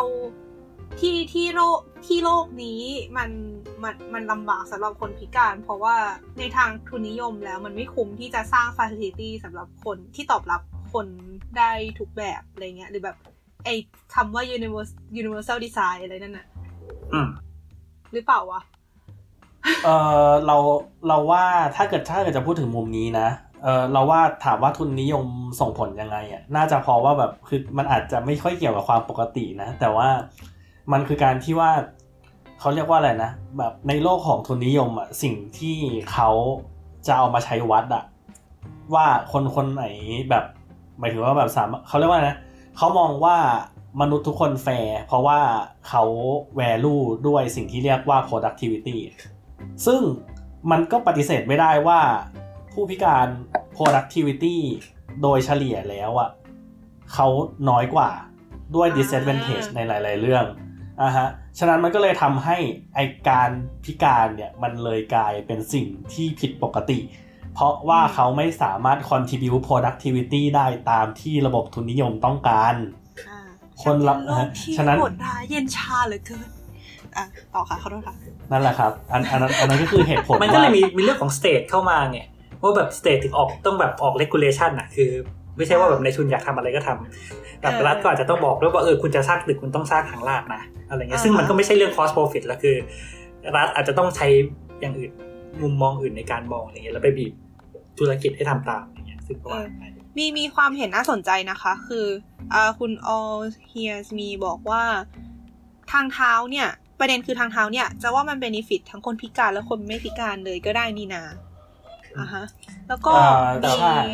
มีแต่ว่าคนคุณอืมฮะโอเคอ่าเอาก่อนอะแล้วก็มีคนคุณเจ้าปิ่นบอกว่า แล้วถ้าพูดแบบนี้เราที่ตาบอดสีหมายถึงคุณเจ้าปิ่นนะนะอืมอ่าซึ่งรู้ว่ามันผิดปกติ แต่เราก็เซอร์ไวในสภาพแวดล้อมได้ นิยามนี้มันจะทำให้เรากลายเป็นคนปกติไหมเอออืมขอขอถามคุณเจ้าปิ่นก่อนฮะอ่าอ่าเออคุณอิสตราก็บอกว่าตาตาบอดสีเซมก็ใช้ชีวิตได้ใช่ไหม เออ ไม่มีปัญหากับไฟจราจร โอเค เออ คือคือจะถามคุณเจ้าปิ่นนะว่าทำไมทำไมถึงคิดว่าการตาบอดสีเป็นความผิดปกติ อ่า อ่าฮะ เออ มันมันมันแค่ว่าเราสามารถเราไม่สามารถทำสิ่งหนึ่งที่คนอื่นคนอื่นบางคนอาจจะทำได้เลยเช่น อะ มันอาจจะมีคนที่แบบพลิกลิ้นได้ แล้วผมอาจจะพลิกลิ้นไม่ได้คำถามการพลิกลิ้นไม่ได้เนี่ยมันเป็นความผิดปกติไหมเรานึกถึงอะไรรู้ไหมเอ่อแบบมันมันมันขึ้นมันมันยังขึ้นอยู่กับฐานนิยมอยู่ไหมก็ ไม่คือคือแน่นอนคือคือเราเราบอกได้ว่ามันเป็นส่วนน้อย แต่คำคำว่าส่วนน้อยคือความผิดปกติแบบนั้นไหมเฮ้ยความผิดแต่ปกแบติบที่มันเป็นเรื่องใหญ่ไหมไม่ไม่ไม่ไม่ก็อย่างที่บอกอย่างอย่างอย่างอย่างที่คุณเจ้าปิ่นเคยบอกอะว่าแบบ ถ้าเกิดมันถ้าเกิดมันเป็นอะไรที่ว่ามันเป็นแบบเบเนฟิตอะอืมเขาจะไม่มองว่ามันเป็นความผิดปกติไงเขาจะมองว่ามันคือแบบกิฟเต็ดอะแบบความมันพิคืเศอแบบษอืมความสามารถพิเศษอ่าแล้วแล้วถ้าอะไรที่เป็นนูทรัลอะ แล้วแล้วจริงๆไอ้ไอ้บวกกับลบนี่มันก็ value นะมันมันขึ้นอยู่กับ value มันนะก็ขึ้นกับบริบทอีกอ่าโอเคใช่ข้ามไปเอ้ยคือคือเรานึกถึงอะไรรู้ไหมเรานึกถึงเออคือพูดถึงเรื่องตาบอดสีอะเคยได้ยินว่า เคยได้ยินไหมว่า ความสามารถในการแยกสีของตาเราอะ มันเกี่ยวโยงกับภาษาอ่าถ้าเรามีคำเรียกชื่อสีในภาษาอืมของเรา เราจะสามารถแยกสีนั้นออกได้ ประมาณนั้นอะ คืออืมคือคือคือยกตัวอย่างแบบเร็วๆก็คือมันจะมีการทดลองที่เขาเอาสีที่เรามองที่เราเราหมายถึงคนที่คนไทยแหละ คนน่าจะมองเห็นแหละ เอาเอาเป็นว่าคนพวกพวกเราเราอะเราเราที่ว่าหมายถึงรวมตัวเราด้วยเนี่ย มองแล้วแบบคิดว่าน่าจะเห็นว่ามันเป็นสีฟ้ากับสีเขียวอะแบบเห็นว่ามันเป็นคนละสีอย่างชัดเจนอะเอาไปถามคนที่อยู่ในอ่า เป็นเป็นชนเผ่าซัมติงจำไม่ได้แล้ว ที่เขาอะไม่มีคำเรียกแยกสองสีนี้ออกจากกันอะแล้วเขาจะมองว่ามันคือสีเดียวกัน คือมันไม่ใช่แค่ว่าเขาเรียกสองอันนี้ด้วยคำเดียวกันนะ มันคือเขามองว่ามันคือสีเดียวกันอะเออออ่าเข้าใจ ประมาณนั้นน่ะแล้วอย่างนี้คือเขาเรียกว่าเป็นตาบอดสีไหมเออ คือคือเห็นสีเก็ตไหมนะแต่แยกจากกันแบบนั่นไม่ได้ เก็ตไหมไม่ไม่คือรู้แบบเออเข้าใจเข้าใจ ไม่มันถ้าอย่างนั้นมันก็คือถ้าอย่างนั้นแบบจะบอกยังไงอะจะบอกว่า จะบอกว่าผู้ชายผิดปกติหรือจะบอกว่าผู้หญิงแบบไอ้พิเศษไอ้ดีอะไอ้ที่ว่ากับแยกสีลิปสติกไม่ได้กับนะกับอ๋อกับสีรองคือละลิปสติกอะแบบเออเฮ้ย come on red เออเออ pink คือคือเราเราสำหรับเราอะคือส่วนตัวเราเลยอะด้วยความที่เราเห็นตัวอย่างประมาณนี้เยอะมาก ๆ แล้ว เรารู้สึกว่าเราเห็นคนเราเรารู้สึกว่าคนรอบตัวเรามีคนที่โดนเลเบลว่าละตาบอดสีเยอะมากๆอะอืมเราเลยตอนเนี้ยปัจจุบันเนี้ยเราไม่ได้บอกว่าตาบอดสีมันผิดปกติอีกต่อไปแล้วอะอืมเออเนี่ยคือใช่เพราะส่วนตัวเราเลยนะรอบตัวเออเราก็คนตาบอดสีเยอะเหมือนกันแล้วก็อ่าในในในช่องแชทคุณนี่มีอย่างน้อยสองคนแล้ว แล้วก็ในทีมหลักถักก็มีอีกคนเออใช่ใช่เอใช่อเอะคุณเอสต้าบอกว่า ที่มองว่ามันที่มองว่าตาบอดสีผิดปกติ เพราะว่าถูกสังคมบอกว่าผิดปกติ เอออืมแล้วก็ในบางอาชีพมันเขียนไว้เลยว่า ตาบอดสีไม่สามารถทำอาชีพนี้ได้นะ ก็เลยกลายเป็นว่าเท่ากับไม่ปกติ เออเอ่อถ้าเกิดมองในมุมนั้นมันก็อาจจะไม่เชิงนะ เพราะว่าอะแบบคือในแบบคุณสมบัติในการสอบ บาบลาหมายถึงว่าแบบคุณสมบัติในการแบบรับเข้าทำงานอะไรอย่างเงี้ยมันก็มีในเรื่องของ i อ l อด้วย จะบอกว่าการสจะบอกว่าการสอบ i อ l 6.5ไม่ได้ เป็นเรื่องผิดปกติก็ใช่เรื่องเออมันเหมือนเป็นแบบแค่แบบ qualification ในมุมของความเขาเรียกว่านะ ความเหมาะสมกับงานหรือเปล่าซึ่งซึ่งเออถ้าถ้าถ้าเป็นเรื่อง qualification งานอาจจะไม่ใช่เรื่องผิดปกติ แต่แต่เราเข้าเข้าใจว่าอ่าฮะในในเชิงหนึ่งอะสังสังเรียกว่าสังคมอาจจะมีความ มองมีมุมมองบางอย่างที่อาจจะมองว่าตาบอดสีเป็นเรื่องผิดปกติอย่างเงี้ยซึ่งก็ต้องถามอย่างที่บอกอะสุดท้ายแล้วอะอะถ้าถ้าถ้าถ้าเกิดอะเอออาจจะบอกว่าอะสุดท้ายแล้วพอเจอเจอแล้วก็รู้สึกว่ามันก็โอเคนี่เออก็ตาบอดสีมันก็ไม่เห็นจะผิดปกติอะไร เหมือนกับการที่ถนัดซ้ายไม่ผิดปกติอย่างนี้ป่ะใช่ใช่ใช่ฟิลประมาณนั้นอะอะคำถามก็ย้อนกลับมาเหมือนเดิมอะอะถ้าเกิดอะอย่างที่บอกว่าตามองไม่เห็นสีอ่าตามองไม่เห็นสีไม่ผิดปกติ แล้วถ้าขาเดินไม่ได้เนี่ยผิดปกติไหมอ่า อะไรแบบนี้นะฮะซึ่งมันก็มีคือคือคือถ้าถ้าจะเห็นพวกแบบเอ่อ disclaimer อันนี้ไม่ไม่ได้รู้เยอะแต่แต่ที่อ่านมาคร่าวๆนะฮะถ้าเกิดใครอยาก educate รบกวนนะฮะอย่างละมุนละม่อม โอเค คือจากจากที่เขาแบบคือรณรงค์แม้กระทั่งยุคหลังเรื่องไอ้พวก identity politics อะไรเงี้ยเรื่อง disability มันก็เป็นประเด็นที่ที่เขาเขาเขาถูกยกมาพูดเหมือนกันและในแง่หนึ่งอย่างที่คุณเจ้าปิ่นบอกคือการพูดว่าผิดปกติอะ ในแง่หนึ่งมันมันมันดูเป็นลดทอนเป็นการลดทอนอะไรบางอย่างนึกออกปะเออว่าแบบไอ้ไอ้ไอ้นี่ผิดปกติหูไม่ได้ยินไอ้นี่ผิดปกติแล้วแบบขาเดินไม่ได้ละอะไรอย่างเงี้ย สุดท้ายแล้วอ่าฮะแล้วถ้าถ้าเราพูดถึงเอ่อความเรียกว่าไงสุขภาพอย่างที่นิยามที่เราบอกเมื่อกี้คือสุดท้ายแล้วอะมันแค่สุขการที่คนคนมีสุขภาพดีมันคือการที่คนคนนั้นอะฟิตกับ environment ถูกไหมอืมและในบางกรณีอะการแก้ ตัวที่ตัวคนอะมันยากกว่าแก้ environment คือนึกออกป่ะเราไม่ได้มียาวิเศษที่จะไปหยอดหยอดอ่าอ่าแบบแขนคนที่แขนขาดแล้วแขนจะงอกออกมาได้อะเพราะฉะนั้น เออเออหรือว่าแบบหยอดคนที่ขาขาดแล้วขาจะงอกออกมาได้นึกออกป่ะอันนั้นอะมันอ่าฮะมันยากคือแก้ที่ตัวคนมันยาก วิธีที่จะแก้คือคุณไปแก้ environment ดิคุณไปคุณไปทำทางลาดสิคุณไปทำทางเท้าให้ดีสิคุณไปทำให้คนที่ขาเดินไม่ได้สามารถใช้ชีวิตได้เหมือนคนที่ขาเดินได้ ปัญหาเรื่องสุขภาพก็จบ อ่า เก็ตนึกออกป่ะอ่าฮะแล้วค่อนข้างเห็นด้วยนะอืเอมอคือมันใช่มันก็เลยใช่แบบมีมีคนในเชิงเนี้ย มันก็เลยเหมือนเป็นความพยายามในการ deconstruct ไอเดียเรื่องความปกติในทางสุขภาพอะไรเงี้ยว่าแบบเฮ้ยความความปกติแบบนี้มันคือการไปแปะป้ายว่าอย่างที่ปกติแบบนี้มันไม่ปกติมันไม่ดีหรอกนะอะไรเงี้ยว่าแบบเฮ้ยคือคือใครก็แล้วแต่เขาก็สามารถใช้ชีวิตได้อย่างเต็มศักยภาพใน environment หนึ่งอะตราบใดที่ คุณจัด environment ให้มันมันเข้ากับเขาได้อะไรเงี้ยอืมนี่ลองคุยกับตัวเองแบบเหมือนแบบลองลองคิดคิดในหัวอยู่อีกนิดนึงก็คือว่าเมื่อกี้อย่างที่เมื่อกี้เราบอกไปว่าพอเราเจอคนรอบตัวที่อ่าเป็นตาบอดสีเยอะๆแล้วก็ได้รับรู้ความจริงที่ว่ามันมันมีความละเอียดอ่อนกับเรื่องการมองเห็นสีต่างๆ มากมาย เนี่ยอืมเราก็เริ่มคิดว่ามันไม่ใช่สิ่งที่ผิดปกติขึ้นมาใช่ปะนี่ก็อ่าฮะคิดขึ้นมาว่า เออแล้วตอนแรกถ้าเราที่เรามองว่ามันผิดปกติหรือ คือคือคือไงโอเค อาจจะไม่ใช่เราอาจจะแบบเป็นบางคนอาจจะแบบมองอะไรผิดปกติ เพราะเขาเทียบกับตัวเองด้วยหรือเปล่า คือเรารู้สึกว่าตรงเนี้ยความรู้สึกตรงเนี้ยมันน่าจะมีในแต่ละคนไม่มากก็น้อยอ้าวแต่อะว่าคุณแบบตัวเองเป็นคุณเอสอะไรที่ถูกที่สุดอืมแต่คุณคุณเจ้าปิ่นยังบอกเลยนี่ว่าแบบคือเขาเขาว่าตาบอดสีแต่เขาเขาก็รู้สึกว่ามันผิดปกติไม่ไม่ว่าคืสิ่องที่เดี๋ยวเขาเดี๋เป็ยนมันผิดวใช่ใช่คืออันนั้นคือเหมือนกับเป็นปัจจัยที่มาจากการที่โดนคนแวดล้อมบอกด้วยปะคือ โอเค เรารู้สึกว่าสะคือคืออันนี้คืออธิบายยังไงดีวะ คือเรากำลังมองว่าสมมติว่ามันมีอะไรสักอย่างที่เราไม่รู้จักอะอืมสิ่งแรกที่เราจะคิดออกอะก็คือการเทียบกับตัวเองก่อนหรือเปล่านะ เพราะว่ามันก็เป็นสิ่งที่ใกล้ตัวที่สุดอะอ่าฮะอ่าฮะเออ คือเหมือนแว็บแรกอะเราน่าจะคิดก่อนแหละว่ามันเทียบกับเราแล้วมันต่างจากเราแค่ไหนอะไรอย่างเงี้ย แล้วหลังจากนั้นเราค่อยมองรอบๆตัวเราว่า แล้วรอบๆตัวเราอะมันมีคนที่ เหมือนหรือต่างกับเราหรือเขามากแค่ไหน หรือจะกลายเป็นว่าเราเป็นคนที่ผิดปกติไหมหรือจริงๆแล้วเขาผิดปกติอะไรเงี้ยก็คือก็คือเป็นการมองจากคนรอบๆอีกทีนึง แล้วไม่แต่แต่ฉะเออเออเออคือแต่ฉะนั้นมันหมายความว่าแบบไอการที่ว่าเขาเราเราเอาแบบสิ่งที่เรา observe มาเทียบกับตัวเราอะมันไม่ใช่การแวะมันมันไม่ใช่การเขาเรียกว่าอะไรนะ มันไม่ใช่การวัดว่าว่า สิ่งที่เกิดขึ้นมันปกติหรือไม่ปกติหรือเปล่างงฮะไม่จะบไม่อกไม่ยังไงหมายถึงดีหมายถึงสิมันมันเราอันนี้คือพูดถึงสิ่งที่เกิดในหัวเราเฉยๆเลยนะแบบไม่ได้พูดถึงว่าอ๋ออ่ามันปกติสำหรับคนอื่นไหมมันมันหมายถึงแบบสำหรับตัวเองอะแบบว่าเราคิดเอาเองอะเออเราคิดว่าอ๋อออย่างน้อยในในความคิดของแต่ละคนอะเริ่มแบบความคิดแวบแรกสุดเลยอะมันก็ต้องมีความคิดที่ว่าจะต้องเทียบกับตัวเองไม่มากก็น้อยหรือเปล่านะ อ่าอันอันอันนั้นมันเรื่องปกติใช่ เออ ปกติ คือพอพอทำเรื่องนี้เราแบบจะระวังคันพูดว่าปกติมากเลย เออเออใช่ใช่ใช่ก็ก็เลยคิดว่ามันมันคือ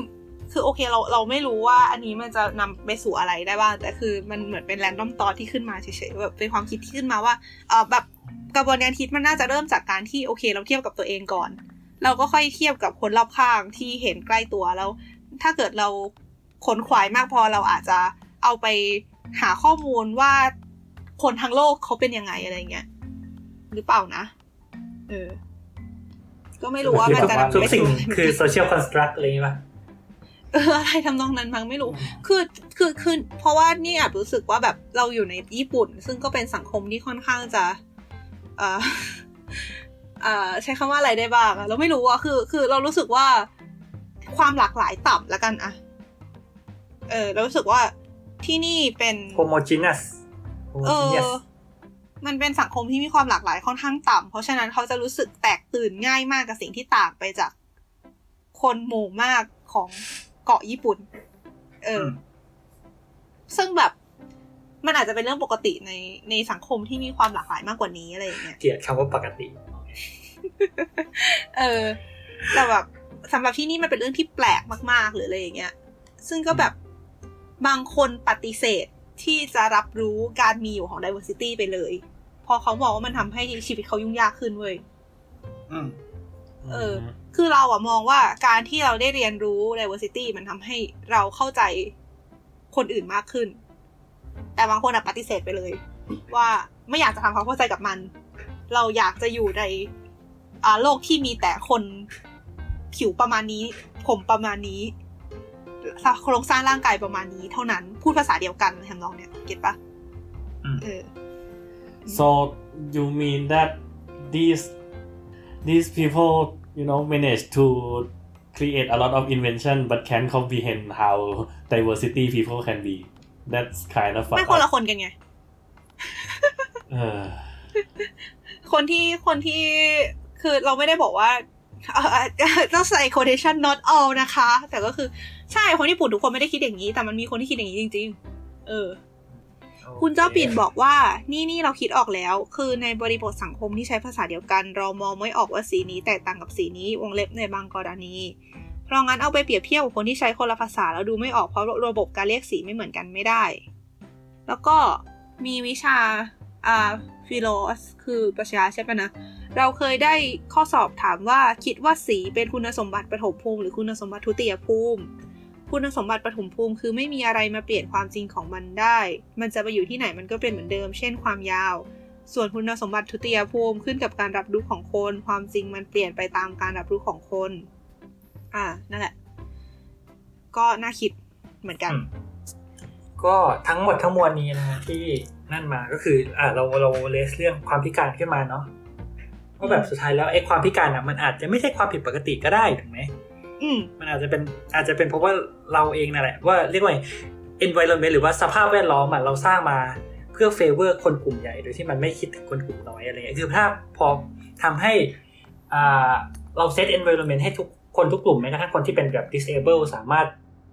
อยู่ได้โดยโดย healthy อะโดย healthy ในแง่ว่าเขาสามารถทำอะไรได้ตามศักยภาพ มันก็น่าจะโอเคไอไอคอนเซปต์เรื่องอะไรเป็นปกติของมนุษย์ก็อาจจะไม่มี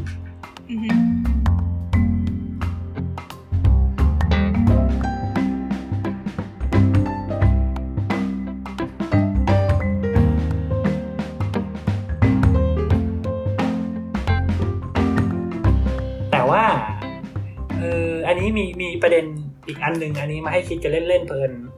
เออพูดเรื่องหูหนวกขึ้นมา อืมอืมอะคือมันมีเคสเมื่อประมาณอันนี้ข่าวข่าว The Guardian ปี2002อะ case case นานแล้วแต่ว่าเพลินโอ้ยเราได้ยินมาตอนตอนเรียนอะไรเงี้ยแล้วก็รู้สึกว่ามันเป็นเคสที่น่าสนใจดี คือมันพูดถึง เออเป็นคู่เลสเบี้ยนคู่หนึ่งก็คือคู่หญิงๆอะไรเงี้ยเนาะเออ น่าจะอันนี้แหละที่ออมนิวาพูดถึงอะค่ะอะต่อต่อ อะโอเค แสดงว่าโอเค มันเล่ามา โอเคก็นั่นแหละผู้หญิงหญิงคู่นี้เขาอยากมีลูก อะทีนี้เนี่ย เออเราต้องบอกอธิบายด้วยว่าผู้หญิงหญิงเนี่ยนอกนอก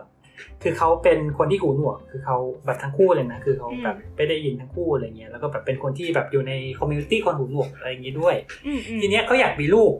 เขาก็เลยแบบ เฮ้ย ถ้าฉัน ฉันมีลูกอะ ฉันอยากได้ลูกที่เป็นเหมือนฉัน คือเป็นผู้หญิงแล้วก็หูหนวก อืม อืม เขาก็เลยแบบคือตอนแรกคือเขาไปหาแบบเหมือนธนาคารสเปิร์มอะไรเงี้ยแล้วก็บอกว่าธนาคารสเปิร์มเนี่ย ไม่มีคือแบบเอ้ยไม่ไม่มีคนบริจาคที่เป็นหูหนวกเพราะพอหูหนวกปุ๊บเขาเขาจะขัดออกคือเขาจะไม่ให้บริจาคเนี่ยเขาก็เลยแบบอ่าขวนขวายไปหาเพื่อนแบบไปหาเพื่อนผู้ชายที่เป็นแบบคนหูหูหนวกเหมือนกันอืมแล้วก็แบบอ่าเอามาให้เป็นแบบเป็นเจ้าของสเปิร์มแล้วก็ให้แบบลูกเกิดขึ้นมา ซึ่งตอนแรกอะมันสืบทอดการทำพันธุกรรมได้ด้วยเหรอวะเราคิดว่านั่นอาจอาจจะมีอะไรบางอย่างที่สืบทอดได้หรือเปล่าอันนี้ไม่โอ้แน่ใจอันนี้ไม่รู้อะฮะ อาจจะเป็นขึ้นขึ้นอยู่กับแต่ละตัวด้วยอะไรเงี้ยอืมแต่ว่านั่นแหละคือตอนแรกเขาก็ก็ก็เหมือน อ่านั่นแหละ ก็คือไปผสมแล้วก็ลูกก็เกิดมาอะไรเงี้ยเด็กก็เกิดมา ซึ่งคือตอนแรกก็เหมือน คือคนก็นึกว่าเขาอ่าแค่ว่าแบบเอ้ยไม่ไม่รู้ว่าจะหาพ่อทางพันธุกรรมทางไหนก็เลยถามแบบไปขอเพื่อนมาเฉยๆ แต่พอเด็กเกิดมาปุ๊บเขาก็ดัดเขาดันประกาศไงว่าเขาจงใจให้เด็กคนนี้เกิดมาหูหนวก อ่าอ่าอ่าอ่าอ่าฮะ อืม คำถามมันก็เลยเป็นแบบประเด็นโลกแตกขึ้นมาว่าแบบเฮ้ยคุณ คุณมันมีคุณมีสิทธิ์หรือเปล่าจะแบบเฮ้ยไปเลือกให้เด็กที่เกิดมาหูหนวกอะเออเออหรือแม้กระทั่งว่าในโอเคในอนาคตมันอาจจะมีวิธีที่ง่ายกว่านี้ เช่นการตัดต่อพันธุกรรมได้เลยว่าคุณสามารถเลือกเด็กได้ว่าจะให้เด็กจะเอาเด็กหูหนวกอะเออเออคำถามคือ ถ้าคุณต้องการเด็กหูหนวกในการการทำอย่างนี้ยมันผิดจริยธรรมไงอ่าซึ่งการที่คิดว่ามันผิดจริยธรรมอาจจะเบสออนความคิดที่ว่าหูหนวกเป็นความผิดปกติหรือเปล่า ใช่ปะอ่าใช่ฮะอ่าเออเออเราคิดว่าอันนี้แหละที่ออมนิวอลยกขึ้นมาพูดตอนนั้นอะฮะคิดว่าอย่างไรกันบ้างเราจะพูดค่ะทับคอมนิวอลเมื่อหลายปีก่อน เราคิดว่าการตอบคำถามนี้ได้ต้องถามก่อนว่าสิทธิ์ในชีวิตของเด็กคนนั้นน่ะเป็นของใคร อืม ถ้าเป็นของพ่อแม่อะเราว่าเขาทำได้ร้อยเปอร์เซ็นเลย แต่ถ้าไม่ใช่เนี่ย ไม่รู้อะ ก็คือคือถ้าพ่อแม่จะสามารถแบบเลือกอยากให้เด็กไม่มีแขนไม่มีขาก็ได้ ก็ใช่ถ้าถ้าสิทธิ์ถ้าสิทธิ์ในชีวิตของเด็กเป็นของพ่อแม่ แต่สำหรับเราอะเราเราไม่คิดอย่างนั้นนะหมายถึงแบบสำอะมันคือเป็นแค่ท่าเฉยๆอะถ้าถ้ามองว่าสิทธิ์ในชีวิตของเด็กเป็นของพ่อแม่ แต่แน่นอนว่าคือเราอะไม่ได้มองอย่างนั้น เราไม่ได้มองว่าสิทธิ์ในชีวิตของเด็กเป็นของพ่อแม่เหมือนกัน เพราะงั้นอืมเราเราไม่เรากำลังคิดว่า เอ๊ะมันไม่รู้อะมันเรน่าไรู้จะริงๆอันนี้ อันนี้คือแบบคิดไม่ออก คือคือกำลังคิดว่าคือคือถ้าสิทธิ์ถ้าสิทธิ์ทุกอย่างเหนือตัวเด็กเป็นของพ่อแม่เราก็ไม่ต้องมีเรื่องการคุ้มครองเด็กใช่ไหมแล้วแบบพ่อแม่ก็สามารถทุบตีเด็กได้หรือเปล่าอย่างเงี้ย ใช่ใช่ใช่มันมันคือประเด็นนั้นแหละใช่ ซึ่งซึ่งก็ไม่อะซึ่งเราไม่เห็นด้ซึ่วงยเราไงเราคิดว่าก็โดยโดยโดยคนทั่วไปไม่น่าจะคิดอย่างนั้น โอเคอาจอาจจะอ่ามีมีบ้างที่แบบ จับลูกไปเป็นทาสอะไรเงี้ยแต่ว่า อ่าอ่าอ่าไอ้ช่ว่าไงฮะ คือ เรื่องนี้เหรออืมคืออย่างถ้าเกิดเป็นมุมเราอะเรามองว่าโอ้โหยากจัด ใช่ไหมโคตรยากเก็บไว้เลยตอบเก็บเก็บไว้ตอบแบบสามวัน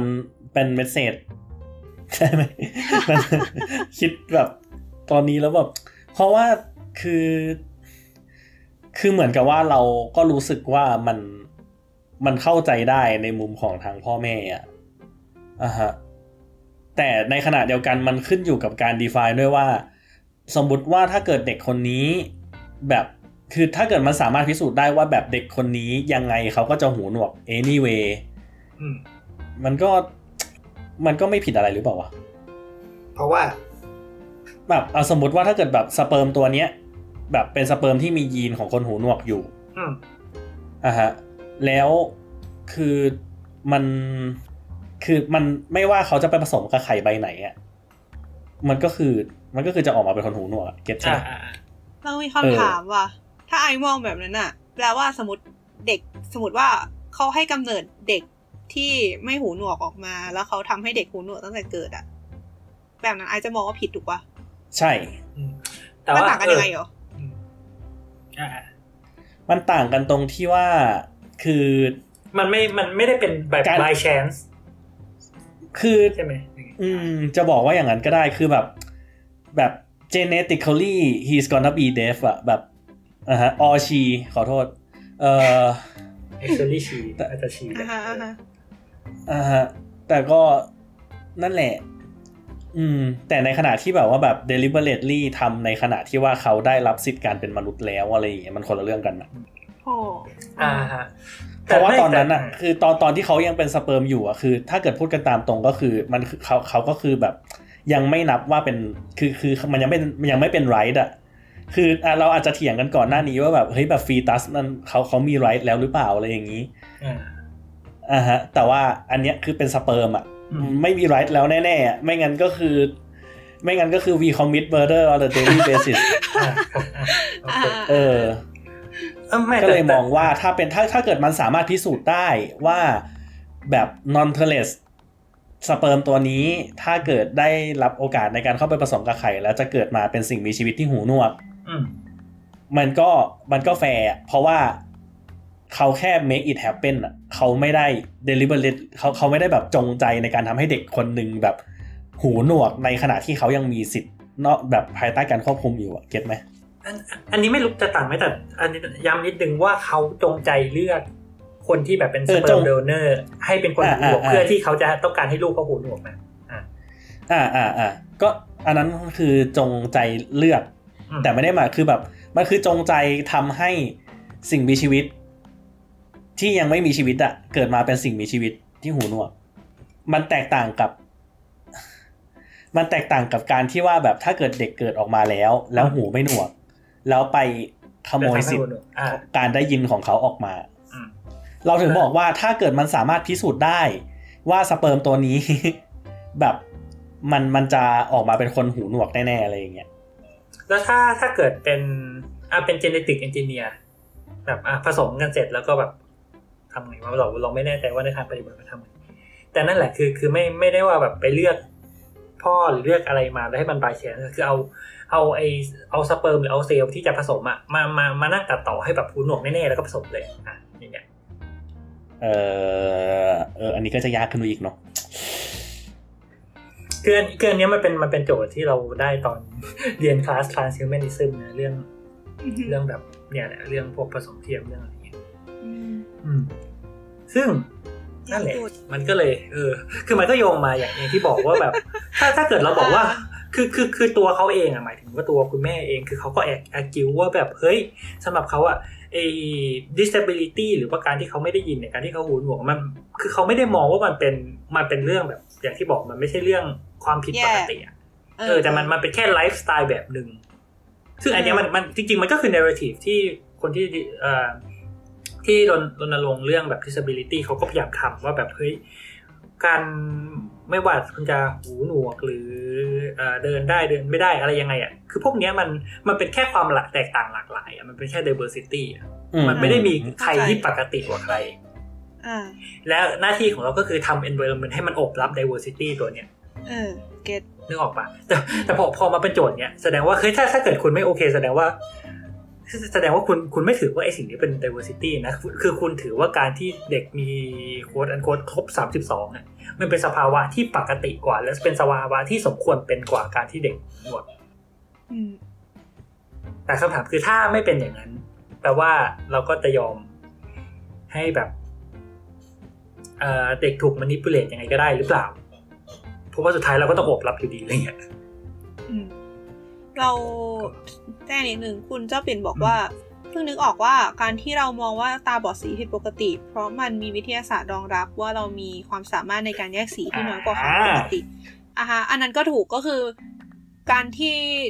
ตาบอดสีมันเกี่ยวกับเรื่องเซลล์ในดวงตาแล้วใช่ไหมเออ ทีเนี้ยเราอ่านแล้วเราก็ความกำปลังกคิติดคืออะไรอะในกรณีนี้ใช่ใช่คือกำลังคิดอยู่ว่ามันมีตัวอย่างอื่นไหมนะ ที่เป็นอะไรที่ เป็นแบบเป็นเป็นความไม่ไม่เหมือนกันทางชีววิทยาทำแบบระดับเซลล์ระดับเนื้อเยื่อต่างๆ แต่เราไม่ได้มองมันผิดปกติเหมือนเคสเนี่ยนึกออกปะก็เราเรามีไหมวะที่ที่ที่เราบอกได้ไหมว่าแบบบางคนพลิกลิ้นได้บางคนพลิกลิ้นไม่ได้อ่าเออเออเอออะได้อยู่ได้อยู่ คิดว่าได้นะโอเคมันมันอาจจะมีใครสักคนหมายถึงอาจจะมีอะสมมติว่าคนที่พลิกลิ้นได้เป็นส่วนมากคนที่พลิกลิ้นไม่ได้เป็นส่วนน้อย เราจะมองว่าไอ้คนพลิกลิ้นไม่ได้เนี่ย เป็นคนที่ไม่ปกติไหมอ่าอ่าอ่า นึกออกไหมเอ่อคือคือมันมีอะไรที่อย่างที่บอกมันย้อนไปว่ามันมีอะไรหลายอย่างมากที่เรามองว่ามันคือมันเป็นส่วนน้อยในทางสถิติ แต่เราไม่ได้เรียกมันว่ามันผิดปกติอะอืมคุณคิดว่ารัฐมนตรีว่าการกระทรวงสาธารณสุขเราเป็นคนปกติไหมอะครับทำไมเหรอครับฮะทำไมเหรอเขาทำอะไรเหรอ เห็นพูดเรื่องพลิกลิ้นได้โอ้โอเค อู้แป๊บหนึ่งนะ อันนี้ อันนี้เขาฟ้องได้ใช่ไหม เมื่อกี้คนนี้พูดชื่อเอ้ไอยเรานะคะเราจ้าจ้าจ้าเราไม่ได้บอกเอ้ยเราเราไม่ได้บอกนี่ว่าแบบประเทศไหน เออจะช่างเถอะเออกูด่ามึงอะ จบไหมเปรี้ยวมากค่ะ ฟ้องกูสิเปรี้ยวตีนมากค่ะบอกเลย โอเคโอเค อะ เพราะเรามองว่ามันพิเศษไง คุณเนเซต้าบอกว่า ถ้าไม่มีคำว่ากูด่ามึงอะอาจจะฟ้องไม่ได้นะ ตั้งใจด่าครับ เข้าใจนะดาสาธารณสุขประเทศเนเธอร์แลนด์โอเคอืมเอ่อคุณก็ปิ่นบอกว่าเราไม่บอกว่าไอ้พลิกคุกลิ้นต่างผิดไอ้คุกคุกคุกต่างประเทศไม่โอเคนะ เราไม่บอกว่าพลิกลิ้นผิดปกติ เพราะเรามองว่ามันพิเศษ อ่า แล้วถ้ากดคนที่พลิกละลิ้นได้เป็นส่วนมาก แล้วคนที่พลิกไม่ได้เป็นส่วนน้อย เราจะมองว่าการที่พลิกไม่ได้เป็นส่วนน้อยด้วยพลิกไม่ได้ด้วยเนี่ย ผิดปกติไหมเฮ้ยต้องบอกว่าคำว่าว่าไอ้คุณสมบัติการพลิกลิ้นน่ะมันมันเป็นอะไรที่นิวทรัลอะที่เมื่อกี้ใบพูดอะ ว่าแบบเออคือมันไม่ได้ทำมันให้ไม่ได้ชีวิตบวกไม่ดีได้ขึ้ลนบหรือไม่ดีขึ้นใช่ใน anyway อะประเด็นคือเหมือนแบบคนอือฮึประประประเด็นคือมันมันเรื่องเรื่องตาบอดสีอะถ้าเราไม่ได้อยู่ในสภาวะแวดล้อมที่มันจะเป็นต้องใช้อะไรประมาณนั้นอะมันก็จะเป็นคุณสมบัติที่นิวทรัลเหมือนกันถูกปะใช่ ถูกต้องก็ไม่ต่าง เพราะว่าปัจจุบันเราไม่ได้เอาทักษะการพลิกลิ้นไม่พลิกลิ้นไปทำอะไรไงมันเลย มันเราเลยมองมันว่านิวทรัลในขณะที่เออเออโอเค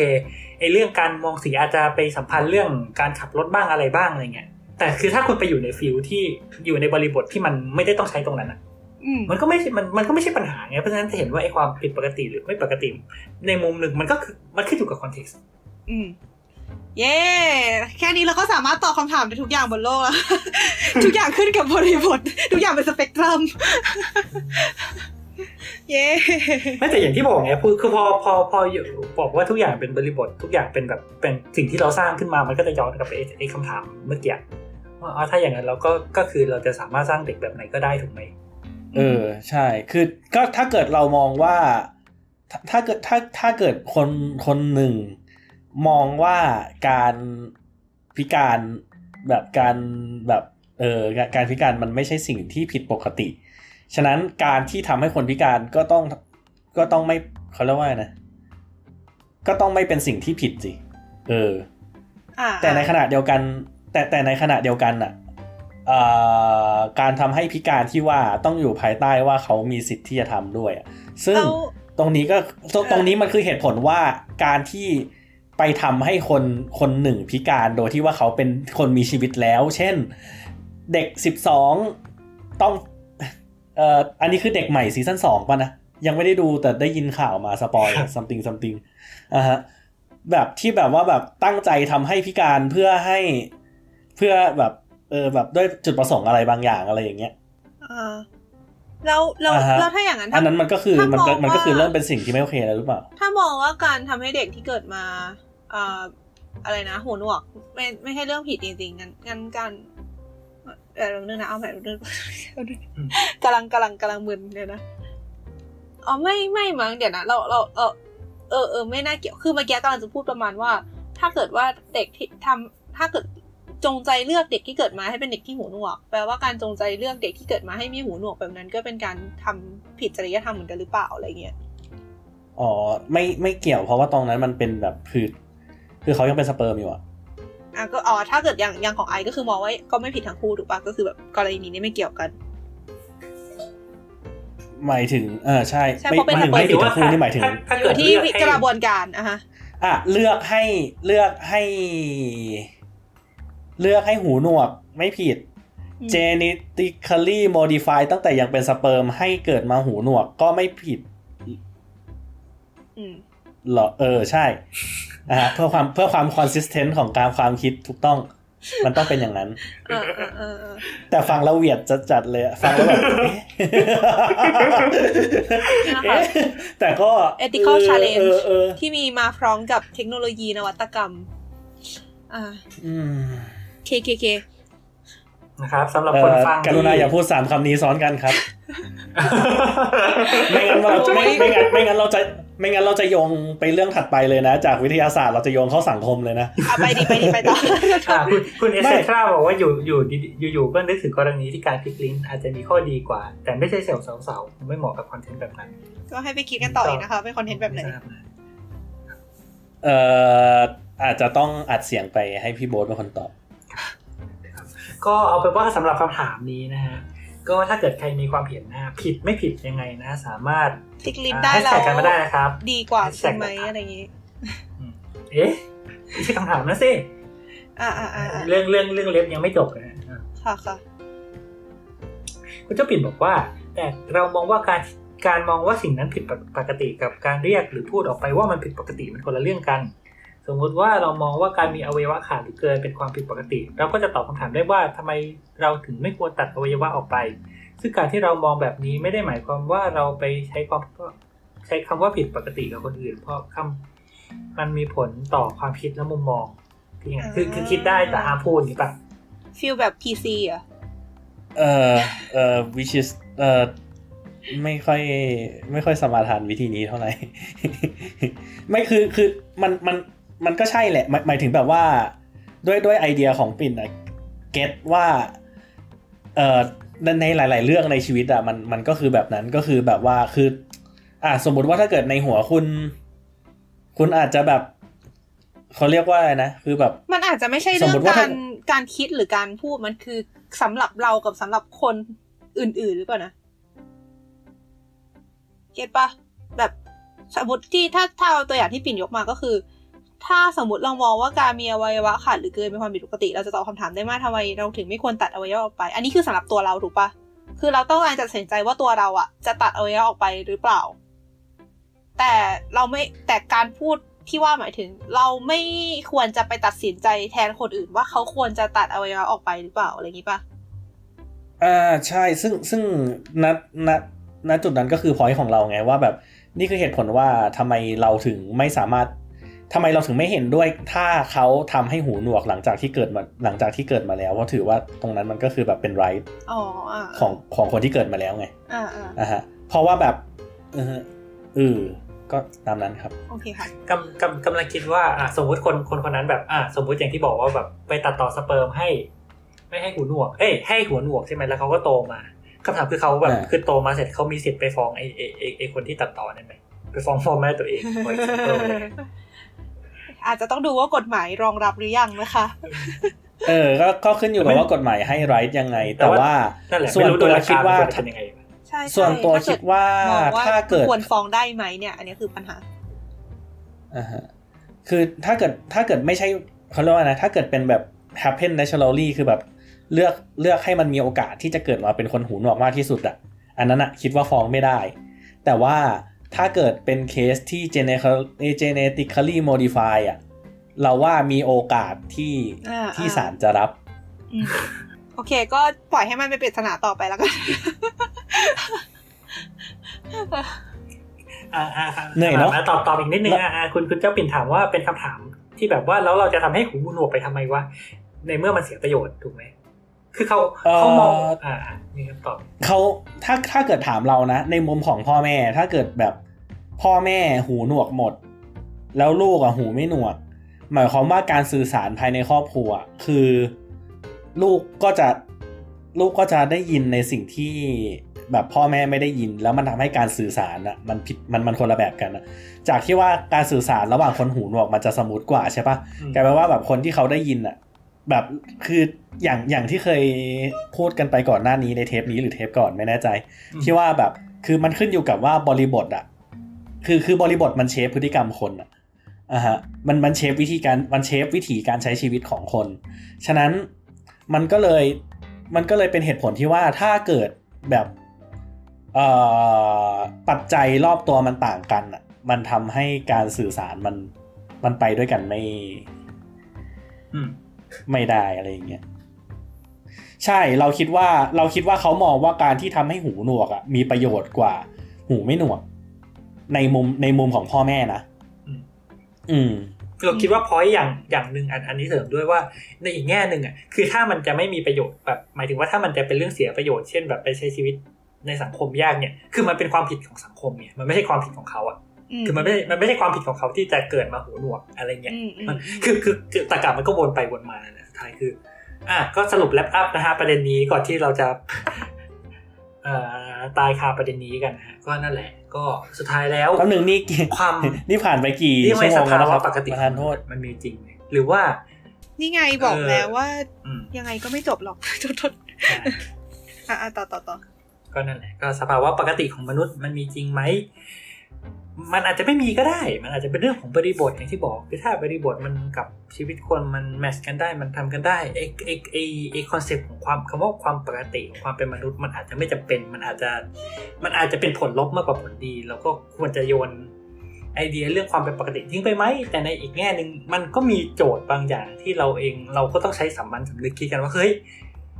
ลึกๆแล้วความเป็นมนุษย์ตามปกติมันจะไม่มีจริงๆหรือว่ามาตรฐานความเป็นมนุษย์บางอย่างมันจะไม่มีเลยหรือว่า มันจะเป็นอะไรก็ได้จริงๆเหรออะไรเงี้ยอันนี้ก็คือโจทย์ที่ทิ้งไว้ให้คิดนะฮะแฮชแท็กลาทักก็ไปคุยกันได้ สรุปได้ดีค่ะครับเย่อั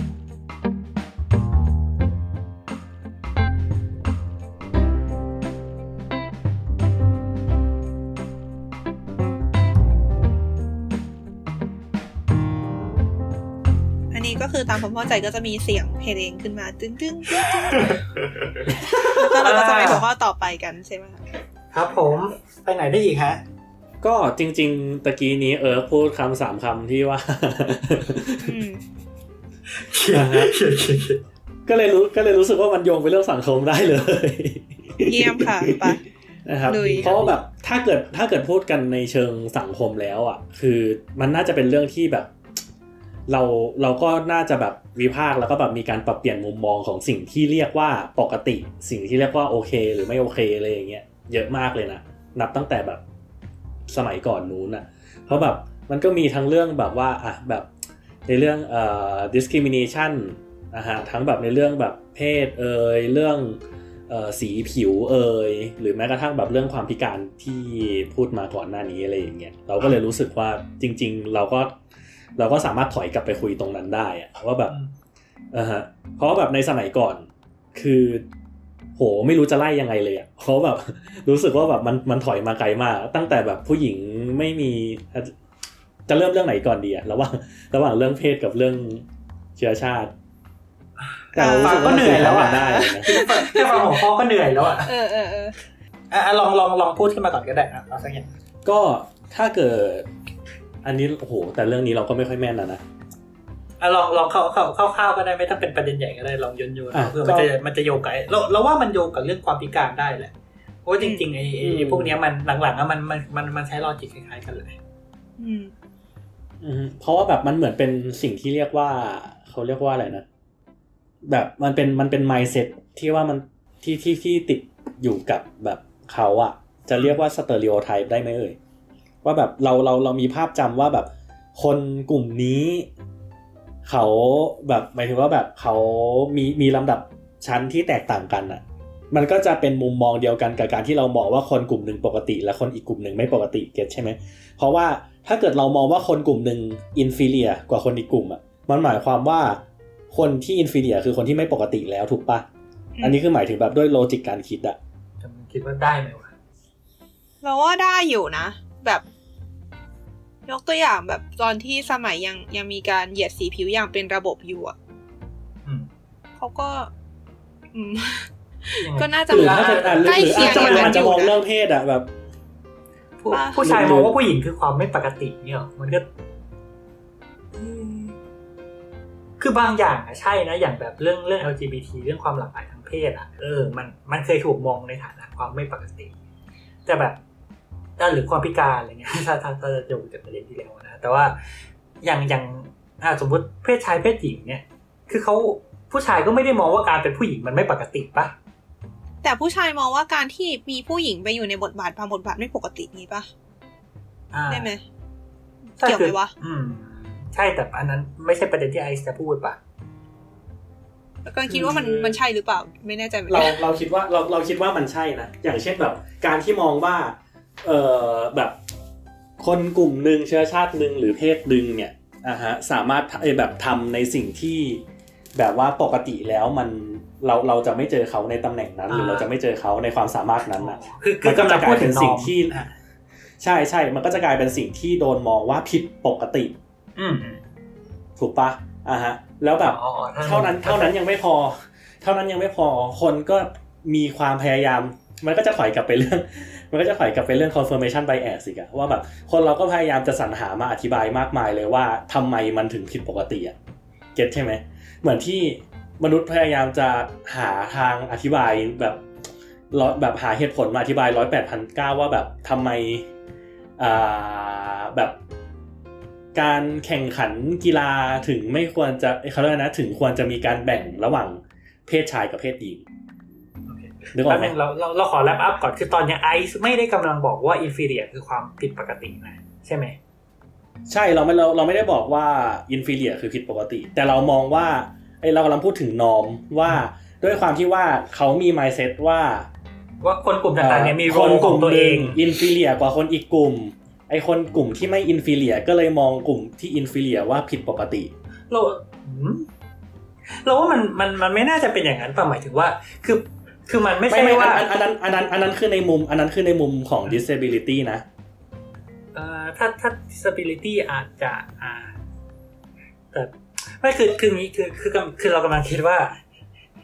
อ่าคือถ้าเป็นกรณีอื่นอะ มันไม่ใช่ว่าการที่คนกลุ่มหนึ่งมองคนอีกกลุ่มเป็น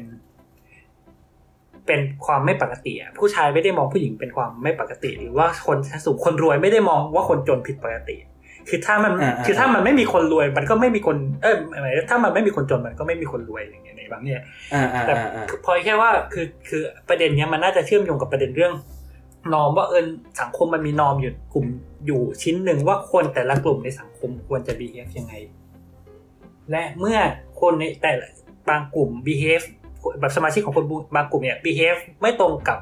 ความคาดหวังที่ว่ากลุ่มกลุ่มนั้นควรจะทำอย่างนั้นอะ มันก็เลยเป็นความไม่ปกติ ใช่ใช่อันนั้นอ่าถ้าถ้าถ้าเกิดถ้าเกิดเป็นเรื่องอันนั้นอะคือใช่เออเออเออนั่นแหละจะพูดแบบนั้นแหละแต่ไม่สามารถพูดให้เป็นภาษาคนได้ไงขอบคุณมากครับก็ก็เลยงงว่าแบบครับเชี่ยพูดเป็นผู้หญิงนี่ผิดปกติเออหรือว่าอะไรเออเออเออจริง ๆ ไม่ใช่แบบนั้น แค่แค่กำลังจะอธิบายเฉยๆว่าแบบใช่คือแบบเพราะว่าคิดสามเรื่องพร้อมกันไงก็เลยแบบว่าครับผมอ่าฮะถ้าเกิดเป็นโอเคถ้าเกิดถ้าเกิดเป็นในมุมแบบอย่างนั้นนะก็ก็อย่างที่บอกอะอ่าฮะก็คือมันคือแบบ mindset ที่ว่า คนคนหนึ่งมีต่อคนกลุ่มหนึ่งอ่าฮะแล้วแบบพอ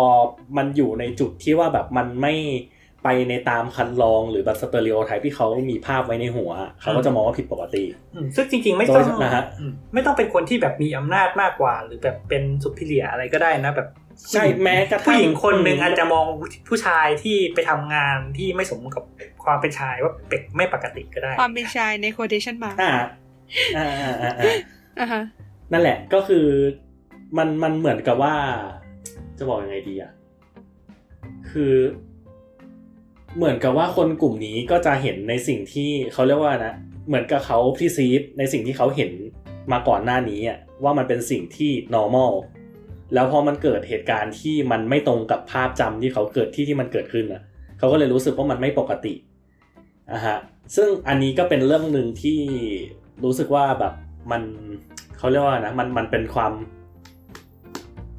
คือมันมันมันเป็นสิ่งที่เรากำลังพยายามจะปรับ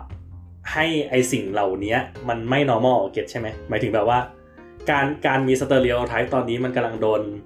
ทำให้มันเป็นสิ่งที่ไม่ normal มันต้องต้องต้องพูดไปยังไง แบบเรียบเรียบเรียบเรียบเรียบเอาใหม่คือคือคือไม่เราเรากำลังรู้สึกว่าคือตอนเนี้ยต้มัอนงบอกว่ากำลังสตลาอยนเนี้ยความ normal มากกว่าไหมคือการที่คือตอนนี้เขากำลังจะสร้างปัญห normal ใหม่ว่า การมีสเตอริโอไทป์เป็นเรื่องที่ไม่โอเคอะคือเหมือนกับว่าแบบเก็ตใช่ไหมอ่าใช่แต่คือคือถ้าถ้าถ้าถ้าให้ให้เราตีความแบบที่ที่เราฟังแล้วเราตีความ คือคือสิ่งที่เกิดขึ้นตอนเนี้ยคือเขาพยายามจะสะสลายคอนเซปต์ความว่าอะไรปกติอะไรไม่ปกติ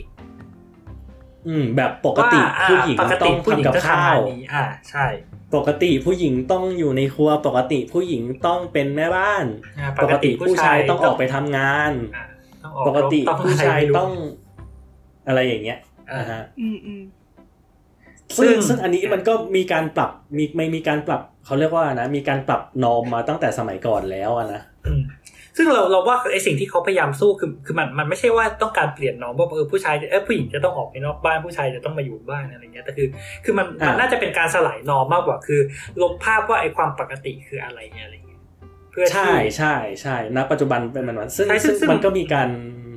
อะอะตอบก่อนเปล่าคือแค่แค่จะบอกว่านี่ไงมันก็โยง คือมันมันคือภาพทุกอย่างที่มันไอไอไอเรื่อง identity politics มันมันวางอยู่บนไอเดียประมาณเนี้ยคือ คือ ไอไอคำว่าปกติอะเขาอาจจะมองว่าความไอ้ความคำว่าปกติอะมันกดทับคนกลุ่มหนึ่งอะคือคนที่ไม่คอนฟอร์มกับความปกตินั้น ทีเนี้ยมันก็เลยเป็นเป็นการใช้อันเนี้ยไปจับในหลาย ๆ ประเด็นแล้วพยายามมองว่าเฮ้ยไอ้ความปกติมันไม่มีหรอกความปกติมันคือสิ่งที่คนสร้างขึ้นมาใช่ในเมื่อความความความปกติมันเป็นแค่สิ่งที่ถูกสร้างขึ้นมาไอ้ความปกติความไม่ปกติ จริง ๆ มันก็ไม่ได้มีอยู่และไอ้ไอ้ไอ้สิ่งที่เราไปลดทอนคนอื่นโดยใช้คำว่ามันไม่ปกติเนี่ยมันก็มันก็ไม่ใช่อะไรเงี้ยอือฮึ ซึ่งเราก็จะอ่าก็อย่างเรื่องเพศไปด้วยจนถึงโยงเรื่อง อ่า ไปถึงเรื่องความพิการหรืออะไรเงี้ย ซึ่ง อืมอ่าซึ่งแต่แบบพอคิดถึง อันดนี้ก็เป็นไอถึงเดีย แต่ว่าเราเราไม่รู้นะว่าไอเดียเนี้ยมันมีข้อจำกัดอะไรหรือเปล่าอันนี้โน้ตไว้ก่อน คือตอนเนี้ยเรากำลังคิดแบบถอยกลับไปอะ คือเราเราเราถอยกลับไปจากเรื่อง stereotype ไปเป็นอืมแบบเรื่องเรื่องเรื่องที่ว่ามันใหญ่กว่านั้นอะอ่าเพราะแบบฮะอย่างอ่า จะบอกยังไงดีอย่างสมัยก่อนผู้หญิงไม่ได้มี voting right อืมนึกออกใช่ไหมเออเราก็พยายามจะแบบเดี๋ยวเดี๋ยวถอแปลยกลับแปลไปแล้วนี่ก็แปลพยายามแปล voting สิท right ธิก็คือในคการวามเลือกตั้งแบบสิทธิในการเลือกตั้งอ่าฮะสิทธิในการออกสิทธิ์ออกเสียงอะอืมอ่าฮะจริงๆก่อนซึ่งก่อนมันก็หาทำให้โอเคเราไปก่อนซึ่งซึ่งก่อนหนั้นนั้นไม่มี ซึ่งมันพอพอเราอยู่ในจุดตรงเนี้ยจุดที่ว่ามันปกติที่ทุกคนต้องได้โหวตอะเราจินตนาการความว่าเขาเรียกว่าเราจินตนาการในสมัยก่อนไม่ออกเลยว่า เหตุผลหรือแรงจูงใจหรือสเตอริโอไทป์อะไร ที่มันเป็นความปกติในสมัยนั้นที่ทำให้เขาคิดว่าผู้หญิงไม่จำเป็นต้องโหวตอะหรือผู้หญิงไม่ควรได้โหวตอะซึ่งในในสมัยก่อนไม่ใช่แค่ผู้หญิงใช่ไหมแบบหมายถึงว่าแบบเอ่อคนคนคนที่ไม่มีหายถึงที่ว่าดิแบบนคนอะไรเงี้ยคือคือจริงๆโหวต voting right มันมันไอ general election หรือว่าแบบการเลือกตั้งที่แบบมันโดยทั่วไปเนี่ยมันไม่ใช่ concept ที่มันมาตั้งแต่แรก คือแบบสมัยเอเธนส์สมัยกรีกอะไรเงี้ยคือมันก็แบบคือมันมีคนอยู่หยิบมือเดียวที่จะสามารถโหวตได้ ซึ่งแน่นอนว่าเออหมายถึงว่ามันมันก็อาจจะเราก็มองได้ว่ามันดีจากแบบเผด็จการร้อยเปอร์เซ็นต์อะไรเงี้ยนึกออกปะแต่คืออำนาจมันก็จะค่อยๆกระจายไปคือมันไม่ได้แบบอยู่ดีๆสวิชจากการที่แบบใครมีอำนาจเบ็ดเสร็จแล้วกระจายฟึบไปให้ทุกคนเคือมันก็จะแบบอ่าอย่างไม่รู้คือถ้าพูดถึงในอังกฤษมันก็อาจจะ จะมองว่าการกระจายอำนาจจากกษัตริย์ไปให้ขุนนางมากขึ้นอะไรเงี้ย ในแง่หนึ่งมันก็มันก็คือ มันก็คือทิศทางเดียวกับที่แบบอาจากขุนนางเสร็จเราให้พ่อค้าด้วยดีไหมอะไรเงี้ยก็อ่าคนที่มีที่ดินไม่ต้องเป็นตระกูลขุนนางก็ได้ แต่ก็มีสิทธิ์มีเสียงนะแล้วก็บอกว่าอ่าจาก จากที่อ่ามีที่ดินแล้วอ้าวคนจนก็ต้องได้อะคนจนที่ทำงานต่างๆ ก็คือผู้ชายก็อาจจะได้สิทธิ์ออกเสียงหมดหลังจากนั้นก็นอกจากผู้ชายแล้วก็น่าจะต้องเป็นผู้หญิงก็น่าจะได้ด้วยนะ มันก็ขยายออกไปเรื่อยๆอย่างเงี้ยอ่าฮะก็คืออันนี้คือในในโลกตะวันตกอ่าคือคือไปไม่ได้มองว่ามันเป็นเรื่องของ stereotype แต่มันมองเรื่องว่าเป็นการขยายสิทธิ์คือมากกว่าหรอคือมันมันมัน stereotype มันเกี่ยวแน่นอนแหละว่าแบบคือแน่นอนว่าการที่ก่อนหน้านั้นน่ะ ผู้หญิงไม่ได้รับสิทธิ์เพราะเขามองว่าผู้หญิง เรียกว่าไงไม่ไม่ไม่ไม่รู้การรู้งานอะไรก็แล้วแต่ anything อะไรเงี้ยใช่แต่ว่าคือมัน พวกเนี้ยคือคือมันมันก็เป็นสิ่งที่ซ้อนกันแหละคือนึกออกไหมว่าขุนนางเองก็คงมองว่าชาวบ้านชาวช่องไม่รู้การรู้งานอะเพราะฉะนั้นคุณจะมาโหวตได้ยังไงอย่างเงี้ยเออกำลังคิดว่าเราสามารถบอก เราสามารถชี้หน้าบอกคนสมัยนั้นว่า แกเหยียดนะได้ไหมอะ คือเราก็ไม่รู้ว่า เราเราก็ไม่รู้ว่าสถานการณ์ณตอนนั้นอะ มันมันมันมีเหตุผลอะไรที่ทำให้เขา ที่ทำให้เขาคิดแบบนั้นอะเก็ตไม่ใช่หไม่ไม่รู้จะชี้ไปทำไมอะคือเขาก็ไม่อยู่ให้เราด่าแล้วอะคือจะไปแบบเออเอชี้อไม่ไม่ไม่ใต้หลุมคือศพแล้วมึงไม่มึงเหยียดอย่างไรก็ตามซิกซิสอ่าเขาก็ตายเขาไม่อยู่เขาไม่มาอยู่ฟังคุณด่าแล้วอะเออโอเค อย่างไรก็ตามสามารถฟังเรื่องการเหยียดได้ที่ เทปเก่าๆขเอองอแต่เราจะว่านะไปคะเรื่องเรื่องเรื่องเหล่านี้เป็นเรื่องที่แบบก็แอบก็แอบคุยไปแล้วในเทปเหยียดนั่นนะใช่ใช่ใช่แต่อะอ่าฮะก็คืออันนี้ก็เราเราพยายาม put into context กับกับสิ่งที่เราคุยกันนะแล้วว่าจริงๆมันเป็นเรื่องของมาตรฐานมันเป็นเรื่องของความ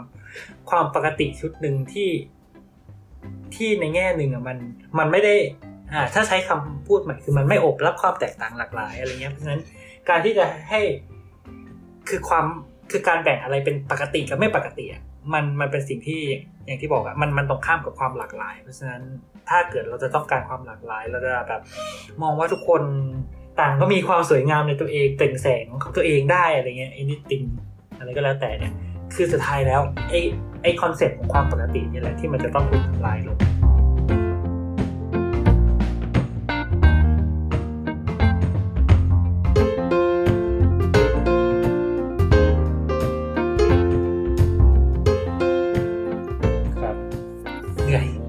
แต่ก็นั่นแหละอันอันอันเนี้ยเราเราขอเคลมเลยว่าเราไม่รู้ว่าคอนเซปต์การมองว่าความปกติมันเป็นแบบ เป็นสิ่งที่สังคมสร้างขึ้นมาทั้งหมดเนี่ยมันมันจริงแค่ไหนแล้วมัน make sense แค่ไหน อย่างที่บอกว่าแบบเฮ้ยในแง่หนึ่งอะอะไรเรื่องแบบชีววิทยาเรื่องอะไรเงี้ยเราจะ ในแง่หนึ่งมันก็เป็นความปกติในบางพิติหรือเปล่าอะไรเงี้ยคือเราเราเราเราจะไม่คือนึกออกแบบว่าแบบย้อนกลับไปเรื่อง เรียกว่าพันธุกรรมเรื่องอะไรเรื่องความพิการอะไรเงี้ย คือเราจะไม่พูดว่าปกเราจะพูดไปได้ว่าปกติแล้วมนุษย์ควรมีอวัยวะหนึ่งสองสามสี่ได้จริงเหรออะไรเงี้ยจะมีอวัยวะเท่าไหร่มันก็ปกติเหมือนกันจริง ๆ เหรอมันก็มันก็ขาดเซนส์ถูกไหมในหลาย ๆ แง่ อืมอืมอืมอืมนั่นแหละ คือถ้าโยงมาก็อีกว่าอะปกติแล้ว การการที่เราบอกว่าปกติแล้วผู้ชายคู่กับผู้หญิงนี่มัน เอ๊ะมันเรสิสไหมนะอะไรเงี้ยหมายถึงว่ามันมันมันมันมันกดทับความความหลากหลายทางเพศหรือเปล่าอะไรเงี้ย แล้วคำถามคือ แต่ถ้าเราพูดอย่างนั้นไม่ได้เลยคำถามคือตำราชีววิทยาเราจะสอนกันยังไงวะอ่าว่าแบบเฮ้ยคือบอกว่าเอ้ยเนี่ยการบอกว่าเพศอะมันเป็นเป็นไบเอ่อมันไม่มีไบนารีใช่ไหมมันพยายามแบบอ่าพยายามทลายกรอบไม่ไบนารีว่าแบบเฮ้ย มันมีไม่ได้มีแค่ผู้ชายกับผู้หญิงนะแต่มันอาจจะมีนอนไบนารีคนที่ไม่ identify คู่กับผู้ชายหรือผู้หญิงก็ได้อะไรเงี้ยแล้วคำถามคือเออแล้วคุณจะเรียนชีวะยังไงคุณจะอธิบายยังไงว่าสองเพศสองเพศเนี่ย มัน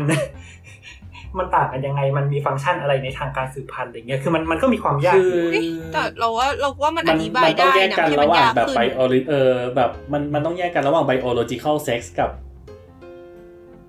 กับเรื่องอื่นหรือเปล่าอะเราเราคิดว่ามันอธิบายในเชิงนั้นได้อยู่นะแบบว่า เออ ก็ ก็ ก็ ก็คือ มันก็คือสิ่งที่เราเรียนรู้มาหรือเปล่านะว่าแบบเออเพศมันเออมีทั้งแบบทางชีววิทยาแล้วก็อื่นๆ อย่างที่บอก แล้วก็ ก็ อืม คือกำลังนี่กำลังคิดว่าเราสามารถพูดอะไรประมาณนั้น โดยที่ไม่จำเป็นต้องบอกว่ามันคือเรื่องปกติได้หรือเปล่า อืมแบบเราไม่เราไม่เราไม่อาจเราอาจจะไม่จำเป็นต้องอธิต้องพูดในคลาสเรียนว่า การที่มีสองเพศคือเรื่องปกติหรืออะไรเงี้ย เราบอกว่าเราก็แค่บอกว่าอวัยวะสืบพันธุ์มีสองแบบ อะไรเงี้ย โอเค อ่า โอเค งั้นอันนี้คุณเจ้า อ่า คุณออเฮียสมีบอกว่า all models are wrong but some are useful อันนี้น่าสนใจนะ อันนี้คุณคุณเดซทรากับเจ้าปิ่นพูดคล้ายๆกันว่าเรื่องแบบเพศสรีระกับเพศวิถีอะไรเงี้ย sex gender sexual orientation อะไรเงี้ย อ่า โอเค งั้นไม่ไม่ยก non binary ก็ได้ เราพูดอ่าเจาะไปที่ biological sex อย่างเดียวเพ ศทางชีววิทยามีสองเพศจริงไหม ก็ไม่จริงปะอืม เรา intersex คนที่มีอวัยวะเพศทั้งสองเพศเราจะอธิบายยังไง หรือคนที่ออกมามีมีจิมมี่แต่ว่าอีกสิบยี่สิบปีต่อมาไปตรวจ DNA แล้วพบว่ามีโครโมโซม XY ซึ่งมันมีจริงเนี่ยอ่าอ่าคำถามคือคุณอ๋อคุณคุณจะทรีสิ่งนี้ยังไงอะครับ ผมไบร์ทนะครับ ก็เอ่อเพิ่นอันนี้เป็นคนตัดเอ่อเรียกว่าไงตัดต่อพอดแคสต์ เทปนี้เนาะแล้วก็รู้สึกว่าจริง ๆ เราอาจจะรีบเข้าประเด็นกันเร็วไปสักนิดนึงนะตอนที่พูดเรื่องถึงว่าเอ๊ะทำไมมีผู้หญิงมีโครโมโซม XY อะไรด้วยเนี่ย ผมก็เลยแบบอ่าเดี๋ยวขออันนี้มาอัดเพิ่มแล้วก็เดี๋ยวเพิ่มเติมในส่วนนี้ก่อนที่เราจะไปกันต่อแล้วกันเนาะครับก็คืออ่าอันเนี้ยคือจริงๆเราก็จะเคยเรียนกันใช่ไหมว่าเอ่อผู้ชายก็จะมีโครโมโซม XY ใช่ไหมผู้หญิงจะมีโครโมโซม XX แต่คนฟังก็อาจจะที่ไม่เคยได้ยินก็อาจจะงงว่าเอ้ยมันมีผู้หญิงด้วยเหรอที่มีโครโมโซม XY อะไรเงี้ยผมก็เลยจะมาเล่าเคสให้ฟังนะฮะเป็นอันอันหนึ่งเคสที่ค่อนข้างดังเคสหนึ่งนะครับ ที่เกี่ยวข้องกับประเด็นนี้คือเคสของคุณเอ่อแคสเตอร์เซเมนยานะครับเขาเป็นเอ่อเป็นนักกีฬาหญิงชาวชาว South African นะครับ ซึ่งแบบเหมือนเขาแข่งในส่วนของการวิ่งระยะกลางนะครับ แล้วก็ได้รับเหรียญทองโอลิมปิกถึง 2 เหรียญด้วยกัน แล้วก็ได้เอ่อเรียกว่าชนะ World Championship ถึง 3 ครั้งนะครับ คือก็ก็คือเป็นแบบเป็นนักกีฬาที่แบบเก่งมากเลยอะไรเงี้ยเป็นนักกีฬาหญิงเนาะทีนี้มันดันมีประเด็นขึ้นมาว่าคือเรื่องของเรื่องก็คือนะครับคือหลังจากที่เขาเชนะเนาะในปีชนะ World Championship ในปี 2009 เนี่ยเอ่อเหมือนคุณแคสเตอร์เนี่ยเขาก็ถูกเอาไปเข้าในการ test เรื่อง test ฮอร์โมน test อะไรเงี้ยแล้วก็ปรากฏออกมาว่าเออเขาคนนี้เนี่ยที่ที่เป็นนักกีฬาผู้หญิงเนี่ย คือเขามีโครโมโซม XY นะครับ ซึ่งปกติเราก็จะเรียนกันว่าโครโมโซม XY เป็นของเพศชาย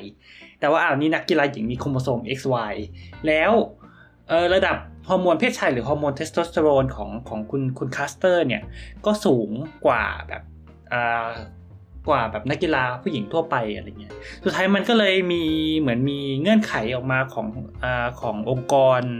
กรีฑาโลกนะฮะ หรือว่า World Athletics ว่า เออผู้หญิงที่มีเคสเอ่อที่ที่ที่มี condition แบบนี้ว่าเขาแบบคือมีโครโมโซม XY แล้วมีเออระระดับฮอร์โมนอะไรเงี้ยมีปัญหา คือเขาจะไม่สามารถลงแข่งในการแข่งขันกีฬาประเภทหญิงได้ เว้นเสียแต่ว่าแบบนักกีฬาคนนั้นจะยอมแบบเหมือนยอมเออกินยาคุมกำเนิดหรือกินอะไรเพื่อกดฮอร์โมนระดับให้ฮอร์โมนเพศชายให้มันลงมา ทีนี้เนี่ยมันก็เลยเป็นประเด็นใหญ่เพราะคุณแคสเตอร์เนี่ยเองก็ไม่ยอมแล้วเขาก็รู้สึกว่านี่มันคือร่างกายเขาเนาะมันแบบ เออแบบเฮ้ยจะมาบังคับให้แบบฉันกินยาลดฮอร์โมน เพื่อที่จะยอมลงแข่งได้คือมันไม่แฟร์อะไรเงี้ยมันก็เลยแบบมีเคสที่เขาเองไปฟ้องศาลต่างๆ ปัจจุบันก็คือกำลังฟ้อง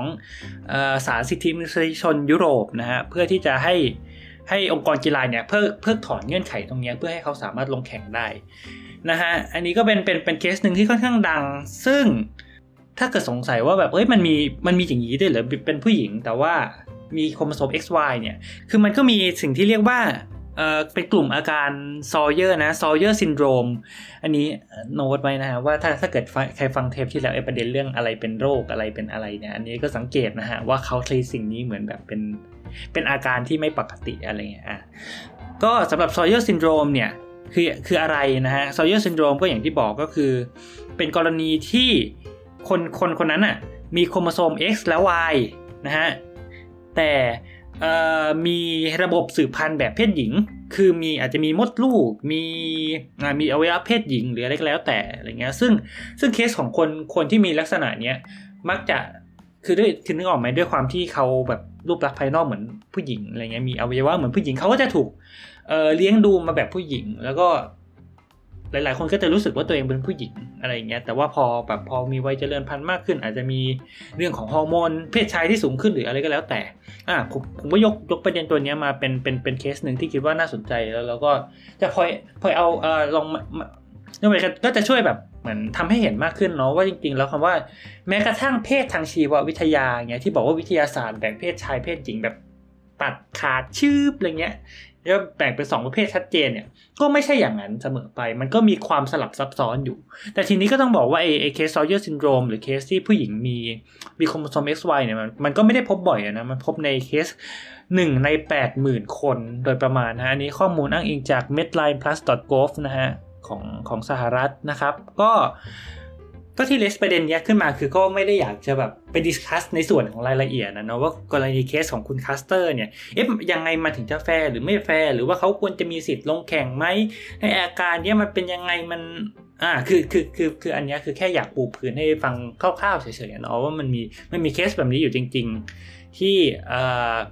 เนี่ยมันที่ที่ผู้หญิงมีมีโครโมโซม XY เหมือนผู้ชายตามแบบที่เราเข้าใจกันทั่วไปอะไรเงี้ยแล้วมันก็กระทบกับชีวิตเขาจริง ๆ ในหลาย ๆ หลาย ๆ แง่เอ่อก็สำหรับใครที่สนใจนะฮะ ก็อาจอาจจะต้องไปหากันเองนะฮะ ก็เดี๋ยวทิ้ง keyword ไว้ก็ได้นะครับ อย่าง Swyer syndrome เนี่ยสะกด S W Y E R นะครับ แล้วก็ syndrome ก็คือไม่ไม่ไม่ไม่มีสระเนาะ S W E Y E R เลยอ่าฮะส่วนคุณ เอ่อ Caster Semenya นะ C A S T E R S E M E N Y A นะลองไปเสิร์ชกันได้ น่าจะมีเคสคล้ายๆประมาณนี้อยู่พอสมควรเลยที่ที่นักกีฬาเพศหญิงมาปรากฏว่า อ้าว เป็นโครโมโซม XY นี่หว่าอะไรเงี้ยแล้วมันมันมันกลายเป็นเรื่องเอ่อปัญปัญหาขึ้นมานะฮะส่วนโอเคก็อันนี้ก็เป็นการปูพื้นคร่าวๆ แล้วก็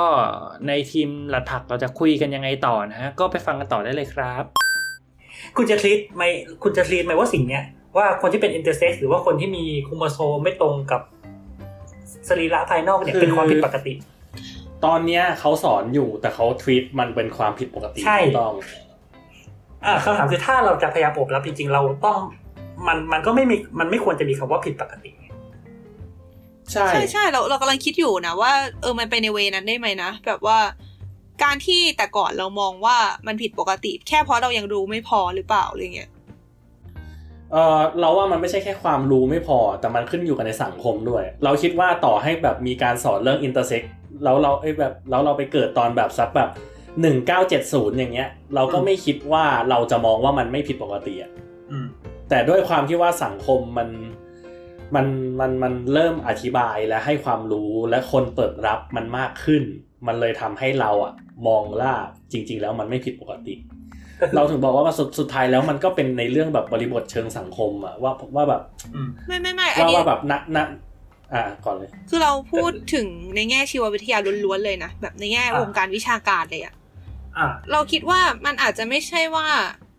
มันมันคือการเออดีคือคือแบบแต่ก่อนเรามองว่ามันผิด เราแต่ก่อนเรามองว่าอะสมมติว่าอะไรนะอวัยวะเพศเป็นผู้หญิงแต่ว่าโครโมโซมเพศเป็น XY ซึ่งเป็นอะไรที่ก็ก็เจอได้มากขึ้นเรื่อยๆ แต่ก่อนตอนที่ยังไม่รู้ว่ามันมันสามารถเจอได้ เราก็อาจจะมองว่ามันผิดปกติตอนที่ได้เจอเคสแรก เพราะว่ามันไม่เหมือนกับที่เราเคยรู้มา แต่เอาจริง ๆ มองอีกแง่หนึ่งก็คือแค่เพราะเรายังรู้ไม่พอหรือเปล่าว่ามันเกิดอะไรขึ้นได้บ้างมันมันสามารถมีความหลากหลายอะไรได้บ้าง แต่แต่ใช่แต่ว่าถ้าถ้าใช่ถ้าพูดอย่างนั้นอะไอไอเคสนี้มันก็ยังน้อยแบบน้อยมากๆเลยนะคำถามคือเราถ้าอย่างนั้นไอไอการที่เราเราสอนกันว่าแบบ เออ ผู้ชาย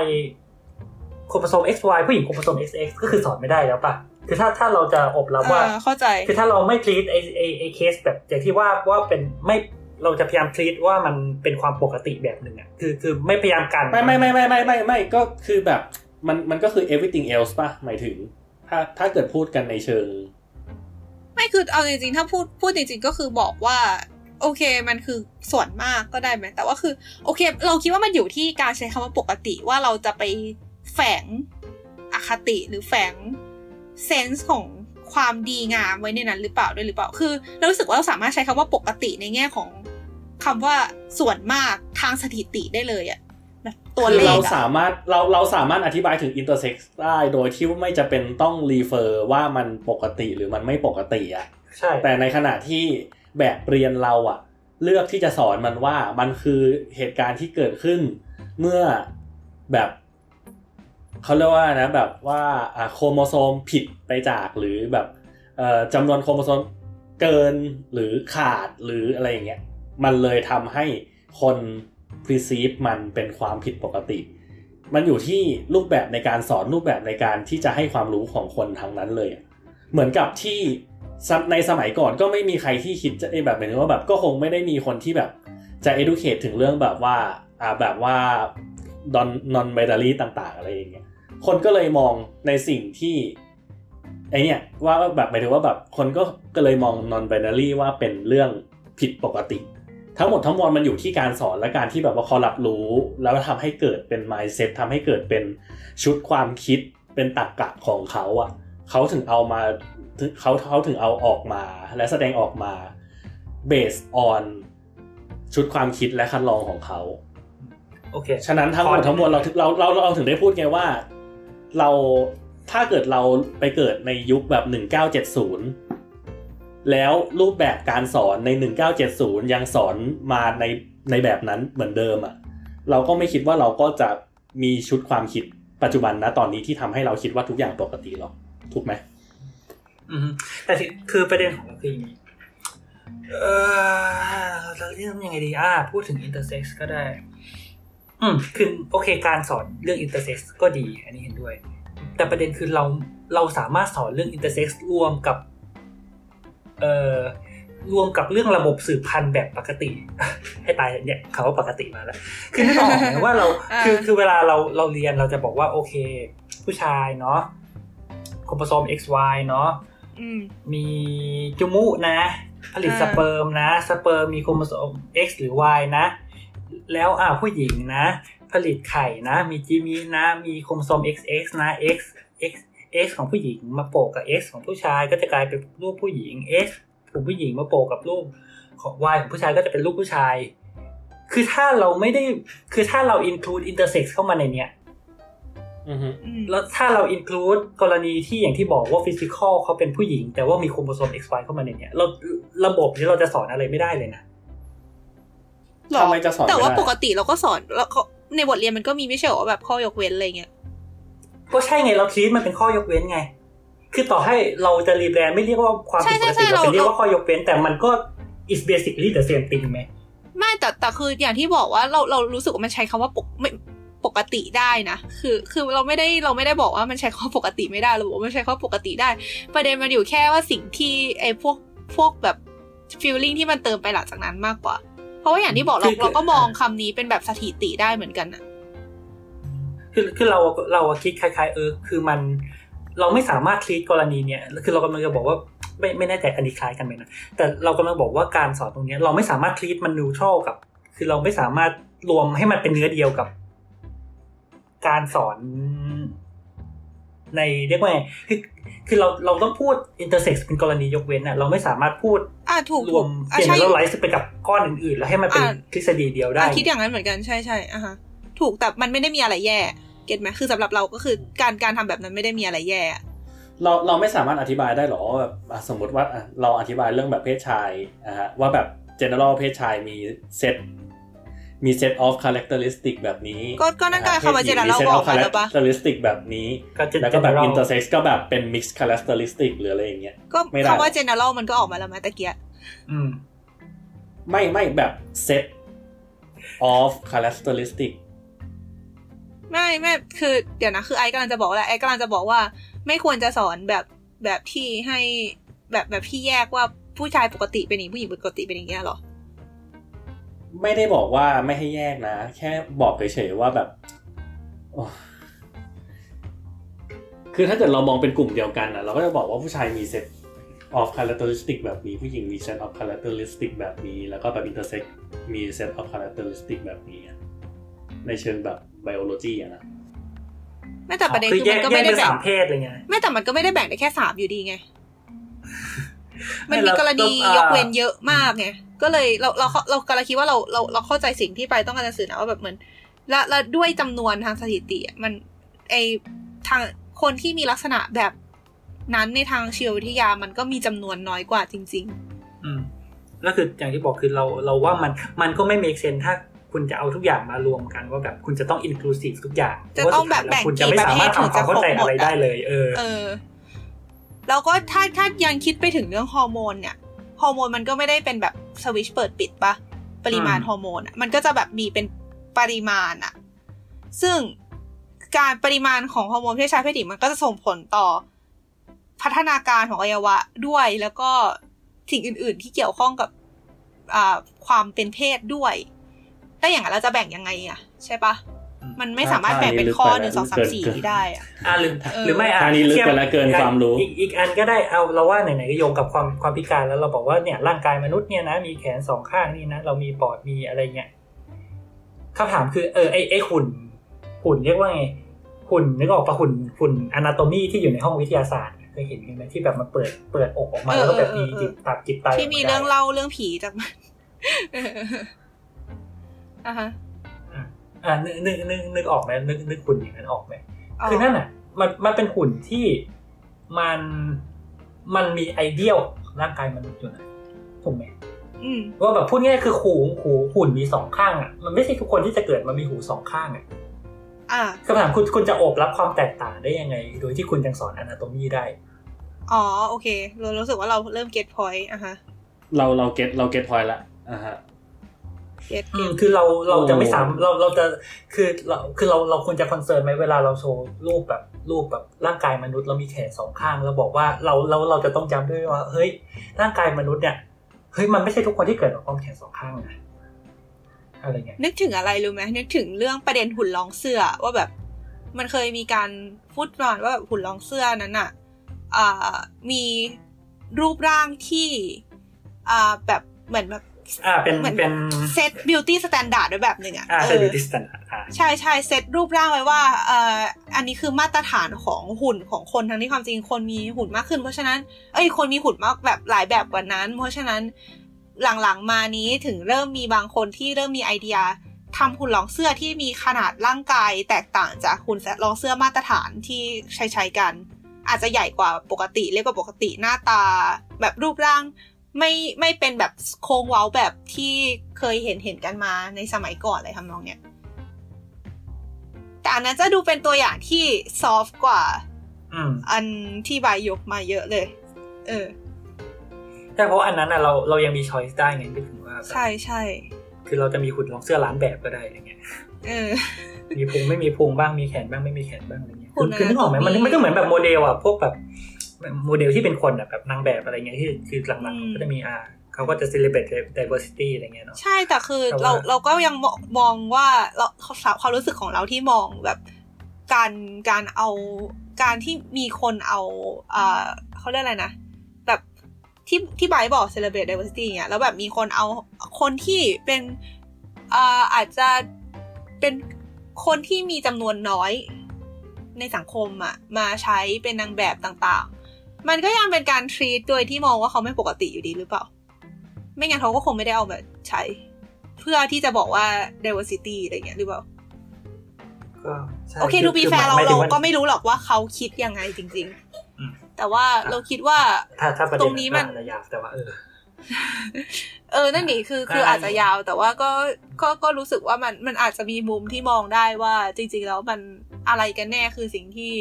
มัน ให้มันเป็น diversity แต่เออมันนอกเรื่องแหละช่างมันเถอะ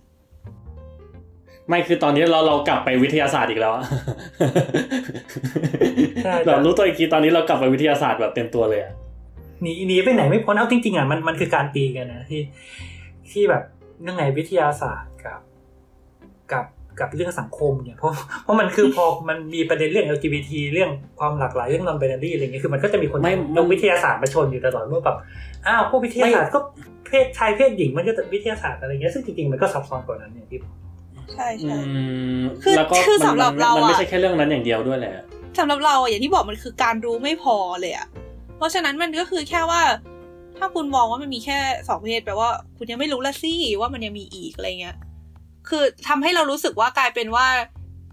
ไปไปมามาบางบางครั้งมุมมองทางวิทยาศาสตร์มันใจกว้างกว่ามุมมองทางสังคมอีกอะเพราะมันก็แค่แบบถ้าเรามีความรู้เพิ่ม มันก็คือเพิ่ม มันเราเราเพราะว่าแบบเกดีคือถ้าเกิดจะมองให้มันแบบไม่ไม่ไม่ใส่ฟิลลิ่งลงไปในนั้นอะไม่ไม่ใส่การแบ่งแยกลงไปในนั้น ก็คือ ถ้าเรามีความรู้เพิ่มเราก็จะเหมือนอ๋อโอ้มันมีแบบนี้ด้วยมันมีแบบนี้ด้วย แล้วเราก็จะไม่ได้ใส่ความรู้สึกของเราที่จะไปตัดสินว่ามันดีไม่ดียังไงลงไปในนั้นใช่ปะใช่ซึ่งเออจริงจริงจริงจริงอย่างอย่างที่บอกอะว่าเฮ้ยคือเราเราคิดว่าคนก็รู้น้อยเรื่อง intersex เรื่องอย่างที่บอกไอ้เรื่องเคส x y x x อะไรเงี้ยซึ่งซึ่งคือคือถ้าคนรู้เรามัน คือมันก็จะเห็นมากขึ้นแหละว่าเฮ้ยมันไม่ได้แบบแม้กระทั่งวิทยาศาสตร์เองก็ไม่ได้แบ่งชายหญิงแบบตัดชึบอะไรขนาดนั้นอย่างเงี้ยทุกอย่างแต่ขณะในขณะเดียวกันเราก็เข้าใจในมุมของวิทยาศาสตร์ว่ามันมีความจำเป็นที่ต้องทำอย่างนั้นนะคือเราเรามองว่ามันเป็นอย่างนี้นะเวลาเวลาที่เขาตีกันเรื่องนี้เนี่ย คือวิทยาศาสตร์เองอะมาทำงานอยู่บนสถิติมาทำงานอะไรอยู่บนแบบ ก็ส่วนใหญ่เป็นอย่างเงี้ยคือถ้ามันถ้าคือมันทำงานอยู่บน generalization ถูกไหม ว่าแบบ เออ ร่างกายมนุษย์ทำงานอย่างนี้ ระบบประสาททำงานอย่างนี้ ระบบสืบพันธุ์ทำงานอย่างนี้ โครโมโซมทำงานอย่างนี้ คือถ้าซึ่งซึ่งซึ่งไอ้ generalization หรือการการมองแบบกว้างๆแบบทั่วไปเนี่ยมันวางอยู่บนมันวางอยู่บนข้อสนับสนุนทางสถิติและว่าเออก็แปดสิบเก้าสิบเปอร์เซ็นต์มันเป็นอย่างเงี้ยซึ่งถ้าเกิดเราไม่ยอมรับอะคือถ้าเราไม่ยอมรับตรงเนี้ย ถ้าถ้าเรายกว่าไอ้สิบเปอร์เซ็นเอาไอ้พยายามเอาห้าเปอร์เซ็นเอาสิบเปอร์เซ็นเอาไอ้ศูนย์จุดห้าเปอร์เซ็นมาหักล้างว่าไอ้ทฤษฎีที่อธิบายให้ได้เก้าสิบห้าเปอร์เซ็นมันดีไม่พอ เราจะอธิบายอะไรไม่ได้เลย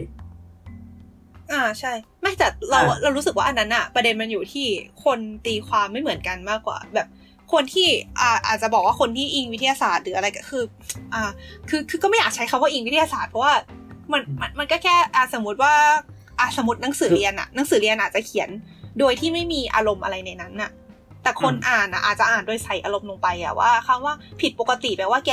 แกมองว่าอ่าคนกลุ่มน้อยผิดแล้วใช่ไหมอะไรเงี้ยที่จริงคือในหนังสือเรียนแค่บอกว่ามันมีจำนวนน้อย โดยที่ไม่ได้มีอารมณ์อะไรเข้าไปเกี่ยวอะเก็ตปะ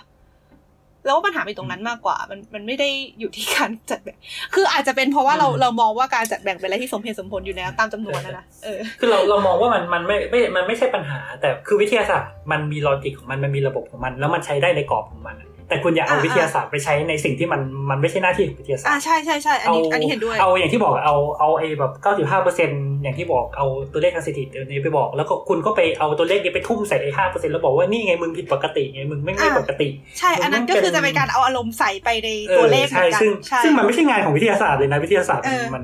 มันไม่ได้มีหน้าที่ไปเอาไอ้เก้าสิบห้าเปอร์เซ็นไปทุ่มใส่ห้าเปอร์เซ็นเลยใช่มันมีหน้าที่รายงานตัวเลขเฉยใช่ซึ่งซึ่งจริงๆอะ คือคือไอ้พวกพวกอย่างที่บอกอะเรื่องไอ้พวก identity politics ที่เขาพยายามโอบรับความหลากหลายเนี่ยคือเขาโอบรับวิธีที่เขาจะโอบรับความหลากหลายได้อะมันคือการไม่ขีดเส้นอะมันมันมันคือการมองว่าเออทุกอย่างอะมันหลากหลายกระจัดกระจายเท่ากันเป็นกลุ่มกลุ่มกลุ่มกลุ่มกลุ่มอืมโดยที่ไม่ไม่ต้องมาบอกว่าอะไรคือ general ว่าอะไรคือทั่วไปอะไรคือ อะไรคือกลุ่มใหญ่อะไรคือกลุ่มน้อยเขาพยายามลบภาพนั้นออกไปเลย มันจึงสามารถทำให้เขาโอบรับทุกอย่างได้ แต่ประเด็นคือวิทยาศาสตร์ทำอย่างนั้นไม่ได้อืมอืมอืมอืมเพราะฉะนั้นเราเราคิดว่าประเด็นสำคัญคือคุณต้องต้องต้องแยกให้ออกแล้วต้องเข้าใจว่าวิทยาศาสตร์ มีหน้าที่ของมันมีศักยภาพของมัน แล้วมันก็มีข้อจำกัดของมัน คือคุณต้องไม่ไม่ไม่ใช้วิทยาศาสตร์ไปทำอะไรแปลกประหลาดในขณะเดียวกัน ก็ต้องเข้าใจว่าไอ้ไอ้มุมมองเรื่องสังคมเรื่องความเท่าเทียมมันก็มีกรอบของมันมีมันมันมีเป้าหมายของมันที่มันเป็นอย่างเงี้ย แล้ว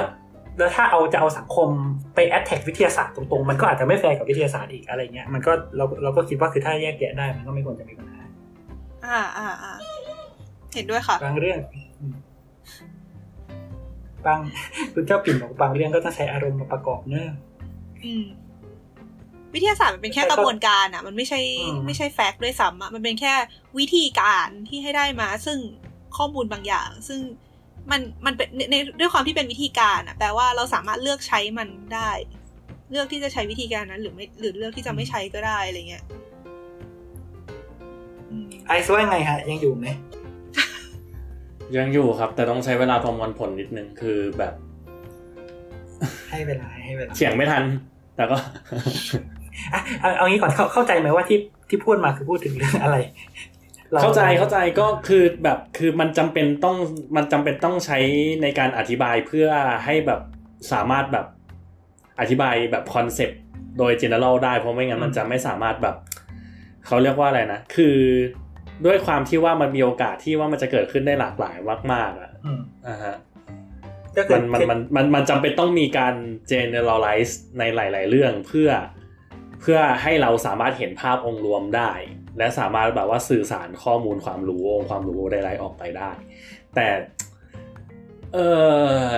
คือ เรารู้สึกว่ามันมีวิธีสื่อสารที่ที่ที่ที่มันไม่เดทแพนแบบนั้นอะเก็ตไหมเดทแพนแปลว่าอะไรวะภาษาไทยกระทะตายกระทะไทยอะขอบคุณครับ คืออะ คือเรางี้แล้วกันคือคือถ้าถ้าพูดถึงนิยาม นิยามที่เราคุยกันตั้งแต่ต้นอะที่มันมีหลาย ๆ นิยามของเทปเทปที่แล้วเนาะเรื่องเรื่องความปกติเนี่ยจริงๆความปกติในทางวิทยาศาสตร์มันคือ frequent มันมันคือความบ่อย คือมันคุณพบได้บ่อยอะในทางสถิติมันพบได้บ่อยเขาก็เลยมองว่าไอเนี่ยมันปกติ แต่ว่าวิทยาศาสตร์ไม่ได้ต้องการที่จะบอกว่าไอความที่ปกติมันมีคุณค่าสูงกว่าความไม่ปกติ ว่าอะไรที่มันอยู่นอกกรอบที่บอกว่าปกติเนี่ยมันเป็น มันเป็นเรื่องที่จะต้องถูกซ่อม มันเป็นเรื่องที่จะต้องถูกปรับให้เข้าสู่ความปกติ มันไม่ใช่วิทยาศาสตร์แค่พูดบนฐานของของสถิติเฉยๆ เพราะฉะนั้นคนใช้วิทยาศาสตร์ก็ต้อง aware ด้วย ไม่ใช่เอาความผิดความปกตินี้ไปตีความผิด ผิดที่ผิดทางอย่างนี้ คุณเอาเฮียสมีบอกว่าหน้าตาย เดทแพนเนี่ยนะตาคือแบบ with absolute no emotion อะแบบคือแบบไร้ซึ่งการ consider เรื่องอารมณ์และแบบ ความรู้สึกอะไม่แต่มันก็ควรจะเป็นอย่างนั้นไม่ใช่หรอวะคือเราเราเอ่อเรามองว่ามันก็คือไไไมันเป็นแค่ไตัวเลขแบบอะคือเออมันมันแล้วมันแล้วแต่คนมองอะเพราะว่าแบบสุดท้ายแล้วอะ science มันคือ science แต่แบบเรียนมันไม่ใช่ science แบบเรียนมันคือการสื่อสาร science ซึ่ง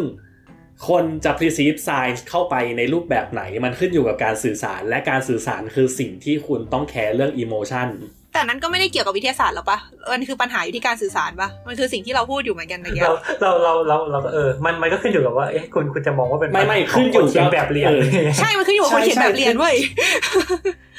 เออ เออ ซึ่งซึ่งถ้าเกิดคนเขียนแบบเรียน คือต้องเข้าใจว่าคนเขียนแบบเรียนก็คือคนที่ คนคนที่มีความรู้เรื่อง science ถูกไหมอ่าฮะ แล้วถ้าเกิดเขาบอกว่าเขามีความรู้เรื่อง science แต่เขา บอกว่าเขา present ออกมาในรูปแบบที่เขาไม่ได้จำเป็นต้องแคร์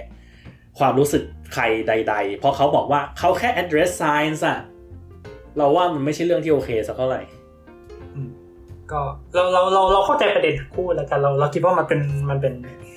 พอยมากกว่าคือเออก็พยายามปกป้องว่าไอ้ตัวกระบวนการวิทยาศาสตร์เองอะคือมันไม่ได้มันไม่ได้มีไป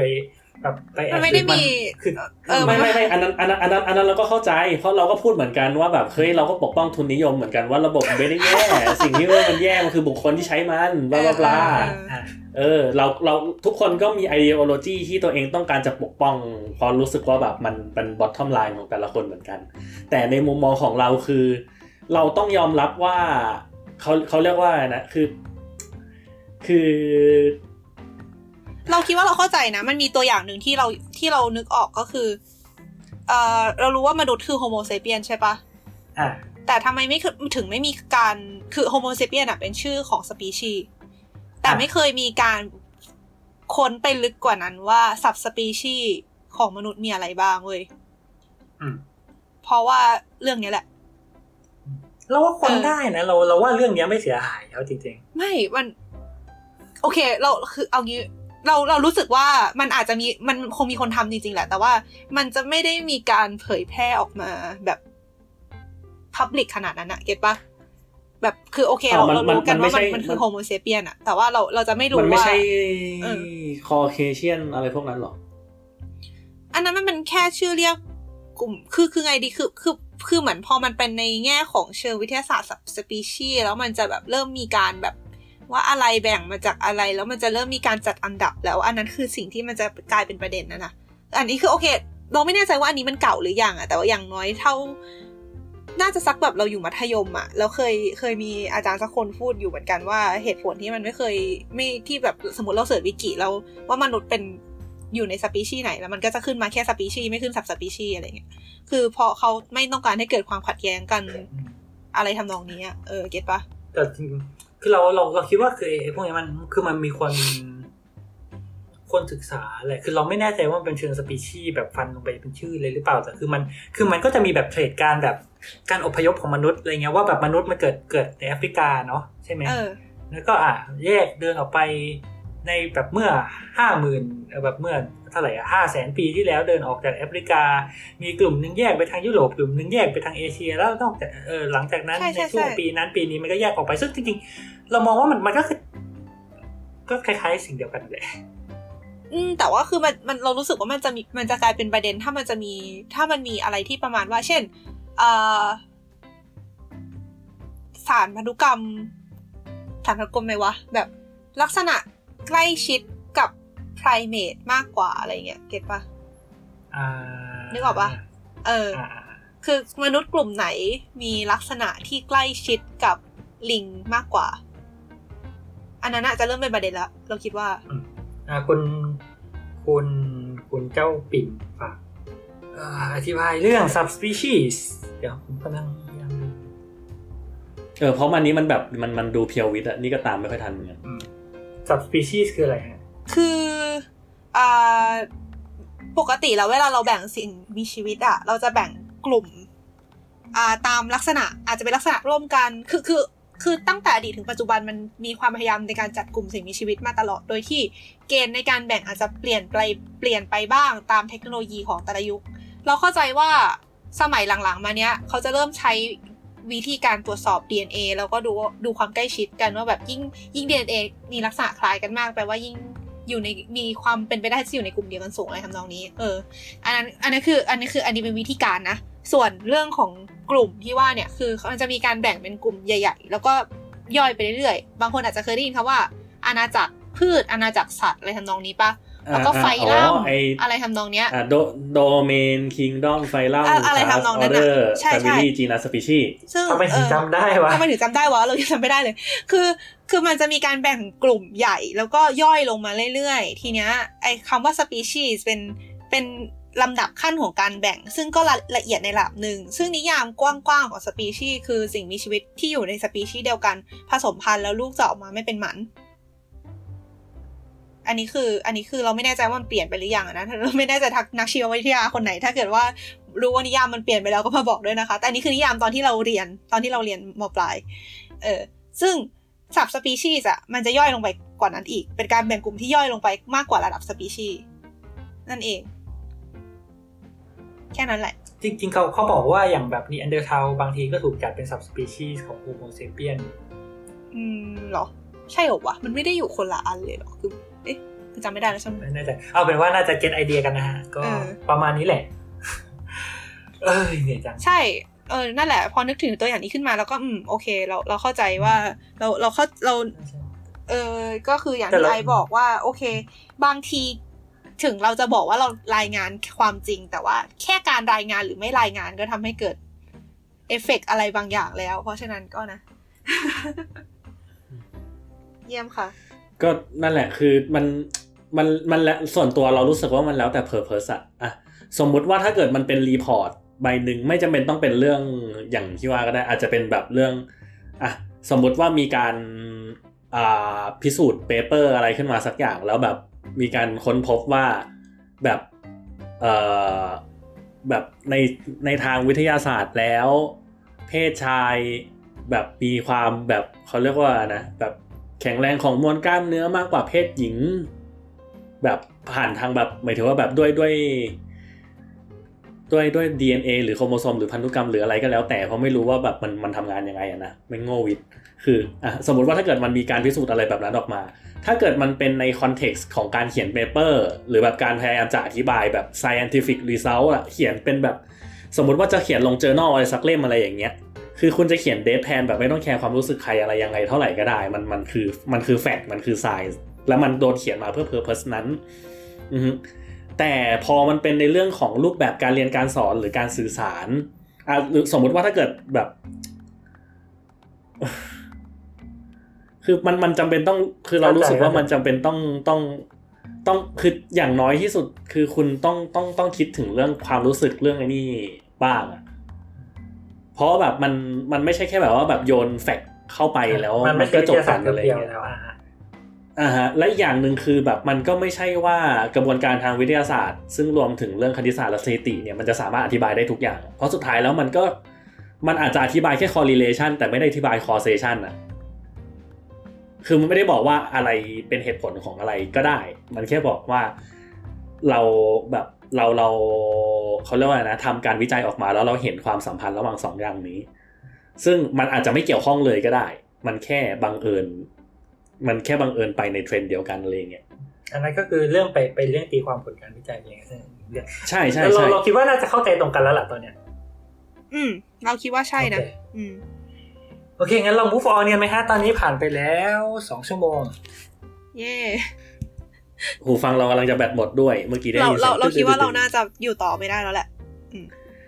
อ่าฮะนี่สองเทปยังไม่พ้นเรื่องวิทยาศาสตร์เลยอะให้ตายดิความพยายามในการลากไปเรื่องอื่นคือล้มเหลวค่ะไม่คือจริงๆ เราก็แตะเรื่องสังคมไปเยอะแล้วเนอะเพราะว่าเพราะว่าจริงๆนอมเนี่ยที่บอกว่ามันแยกกันยาก มันแยกกันเหลืออะไรกัอะเหลืออะไรชับ้าดงเจนไม่ได้หตรออกนนี้เหลือศิลปะปะเหลือเอ่อมีมีศษเรื่องเศรษฐศาสตร์ได้ปะเหลือมี มีอืมอืมสังคมไม่แต่เรื่องะเศรษฐศาสตร์มันมันดูวิพากษ์อะไรไม่ได้ มันเหมือนแบบแบบเป็นแค่แบบอธิบายเล่าให้ฟังเฉยๆว่าเฉแบก็บใช่ก็ปะจริงๆก็ก็เอาเอางี้ไหมก็จบเอาเอาเรื่องเศรษฐศาสตร์แล้วก็จบก็ได้ เดี๋ยวนะ จบได้จบได้แล้วคือก็คือจบเลยหรือจะมีต่อเทปต่อไปอีก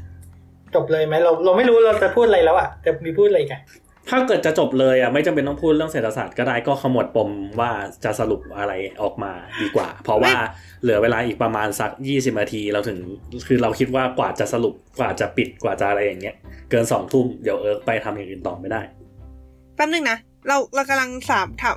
ไอไอพวกอะไรนะการนอมทางภาษาราชบัณฑิต การมีภาษากลางเป็นเรื่องปกติไหมการอาบน้ำสระผมเป็นเรื่องปกติไหม แล้วก็พวกเรื่องถ้าอย่างนั้นทุนนิยมโยกไปอีกต่างๆ เราคิดว่ามันเยอะเอองั้นะนโยกไปได้อีกนะโยกไปไหมโอเคเออแล้วก็ไปค่อยค่อยอัดกันรอบหน้าเอออืมโอเค งั้นต่อจ้ะงั้นก็จบตรงนี้ไหมนั่นก็ขมวดปมตรงนี้แล้วก็อ่าอ่าอ่าจบไหมเออ ก็ครับก็สำหรับโอเคเทปเพลนี้งเราก็มาคุยกันเรื่องวิทยาศาสตร์แล้วก็คุยกันเรื่องที่ไม่ใช่วิทยาศาสตร์ที่สุดท้ายก็วนเข้าเรื่องวิทยาศาสตร์นะอ้าวแป๊บนึงอันนี้คือเริ่มแล้วเหรอ สรุปได้อันแบนี้บคือเริ่มพูดจบดนเออมันมีเอาข้อมูลกำอะไรลังจะข้อมูลทำดนตรีอะไรวะเลยน้องเน่งน้องแกน้องเน่งน้องแกอะไรไปก่อนแล้วตัดต่อ เพราะเมื่อกี้นี้เหมือนเหมือนเราคุยกันเองอะเราไม่ได้พูดกับเทปปะเออไม่รู้เออเออเออเออก็เดี๋ยวตัดได้อ่าครับ ก็ได้อะไรจากเทปนี้บ้างครับเอ่อเออ รู้สึกว่าปวดทุกหัๆวอย่างกว่าเดิเป็นมค่ะวิทยาศาสตร์ครับเฮ้ยแต่อย่างหนึ่งที่เรารู้อะไม่อย่างหนึ่งที่เรารู้สึกได้ก็คือเราเราไงดีคือมันไม่ใช่ความคิดใหม่ แต่เรารู้สึกว่ายิ่งคุยเรายิ่งรู้สึกเชื่อมั่นในความคิดนี้มากขึ้นก็คือ ยิ่งถ้าเรามีความรู้มากขึ้น ยิ่งถ้าเราเห็นโลกมากขึ้น เราจะยิ่งใจกว้างขึ้นอ้าวโหยปิดเทปตรงนี้เลยครับผมเออไปประโยคดีจนไม่รู้จะเสนออะไรต่อแบบเฮ้ย damn ฝากร้านเลยแล้วกันเฮ้ยมันมันคือมันคือแบบเป็นสิ่งที่เหมือนคือช่วงที่ผ่านมามันจะมีประเด็นเรื่องการย้ายประเทศอะไรทำนองนี้ใช่ปะ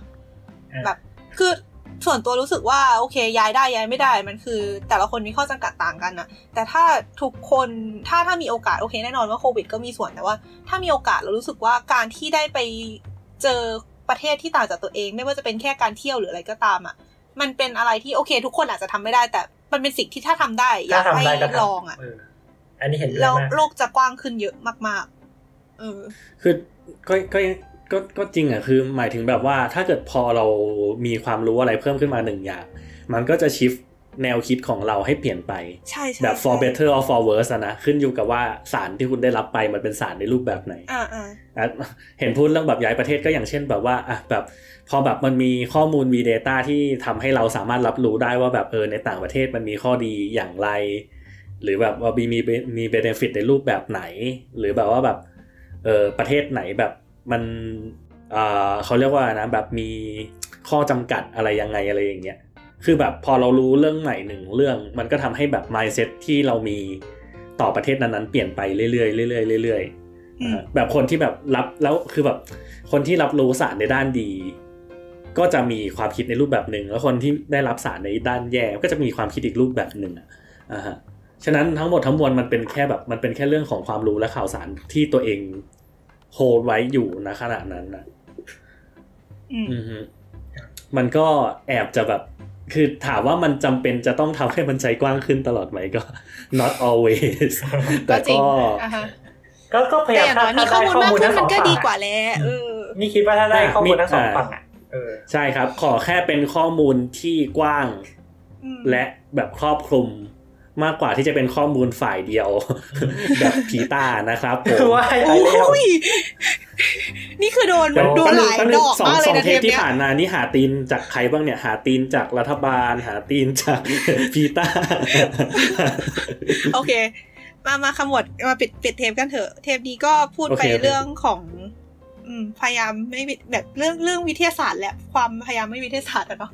เรื่องประเด็นเป็นแต่เรื่ก็วนกลับมาวิทเรื่องยาศาสตของร์อีกแบบเอ่อสภาพร่างกายความเจ็บป่วยเจ็บไข้ความพิการใช่ปะแล้วก็เรื่องใช่ของความแตกต่างในสังคมอะไรทำนองนี้ ซึ่งก็วนกลับไปวิทยาศาสตร์อยู่ดี เออโอเค ก็เดี๋ยวคงมีเดี๋ยวมีเทปต่อไปแล้วว่าประเด็นนี้เราจะพูดยังไม่จบเท่านี้ อย่างที่พี่แต้มบอกไว้ว่าอาจจะเป็นซีซั่นอะไรอย่างงี้ก็โอเคสำหรับเทปนี้ก็ประมาณนี้เนาะ แล้วก็สำหรับใครที่อยากจะติดตามเราก็สามารถติดตามได้ทั้งช่องทาง Facebook Twitter นะคะอ่าแล้วก็อ่า Facebook ใช้ชื่อว่าอะไรนะหลัดผักใช่ไหมชื่อเพจหลัดผักนะคะ แล้วก็ทวิตเตอร์อ่าชื่ออ่าชื่อทวิตเตอร์แฮชแท็กหลัดผัก แล้วก็สามารถคุยกันได้ในแฮชแท็กหลัดผักนะคะ แล้วก็มีมีคอมเมนต์ มีคำถามมีอะไรอยากฝากก็สามารถ โยนโยนไปในทวิตเตอร์ถ้าอยากให้เราเข้าไปตอบก็ก็ mention ไว้ด้วยเลยก็ได้ไม่ต้องแค่แฮชแท็กอย่างเดียวอย่างเงี้ยเราก็จะไปคุยด้วย แล้วก็สามารถฟังรายการในทีรายการที่จัดโดยทีมหลัดผักได้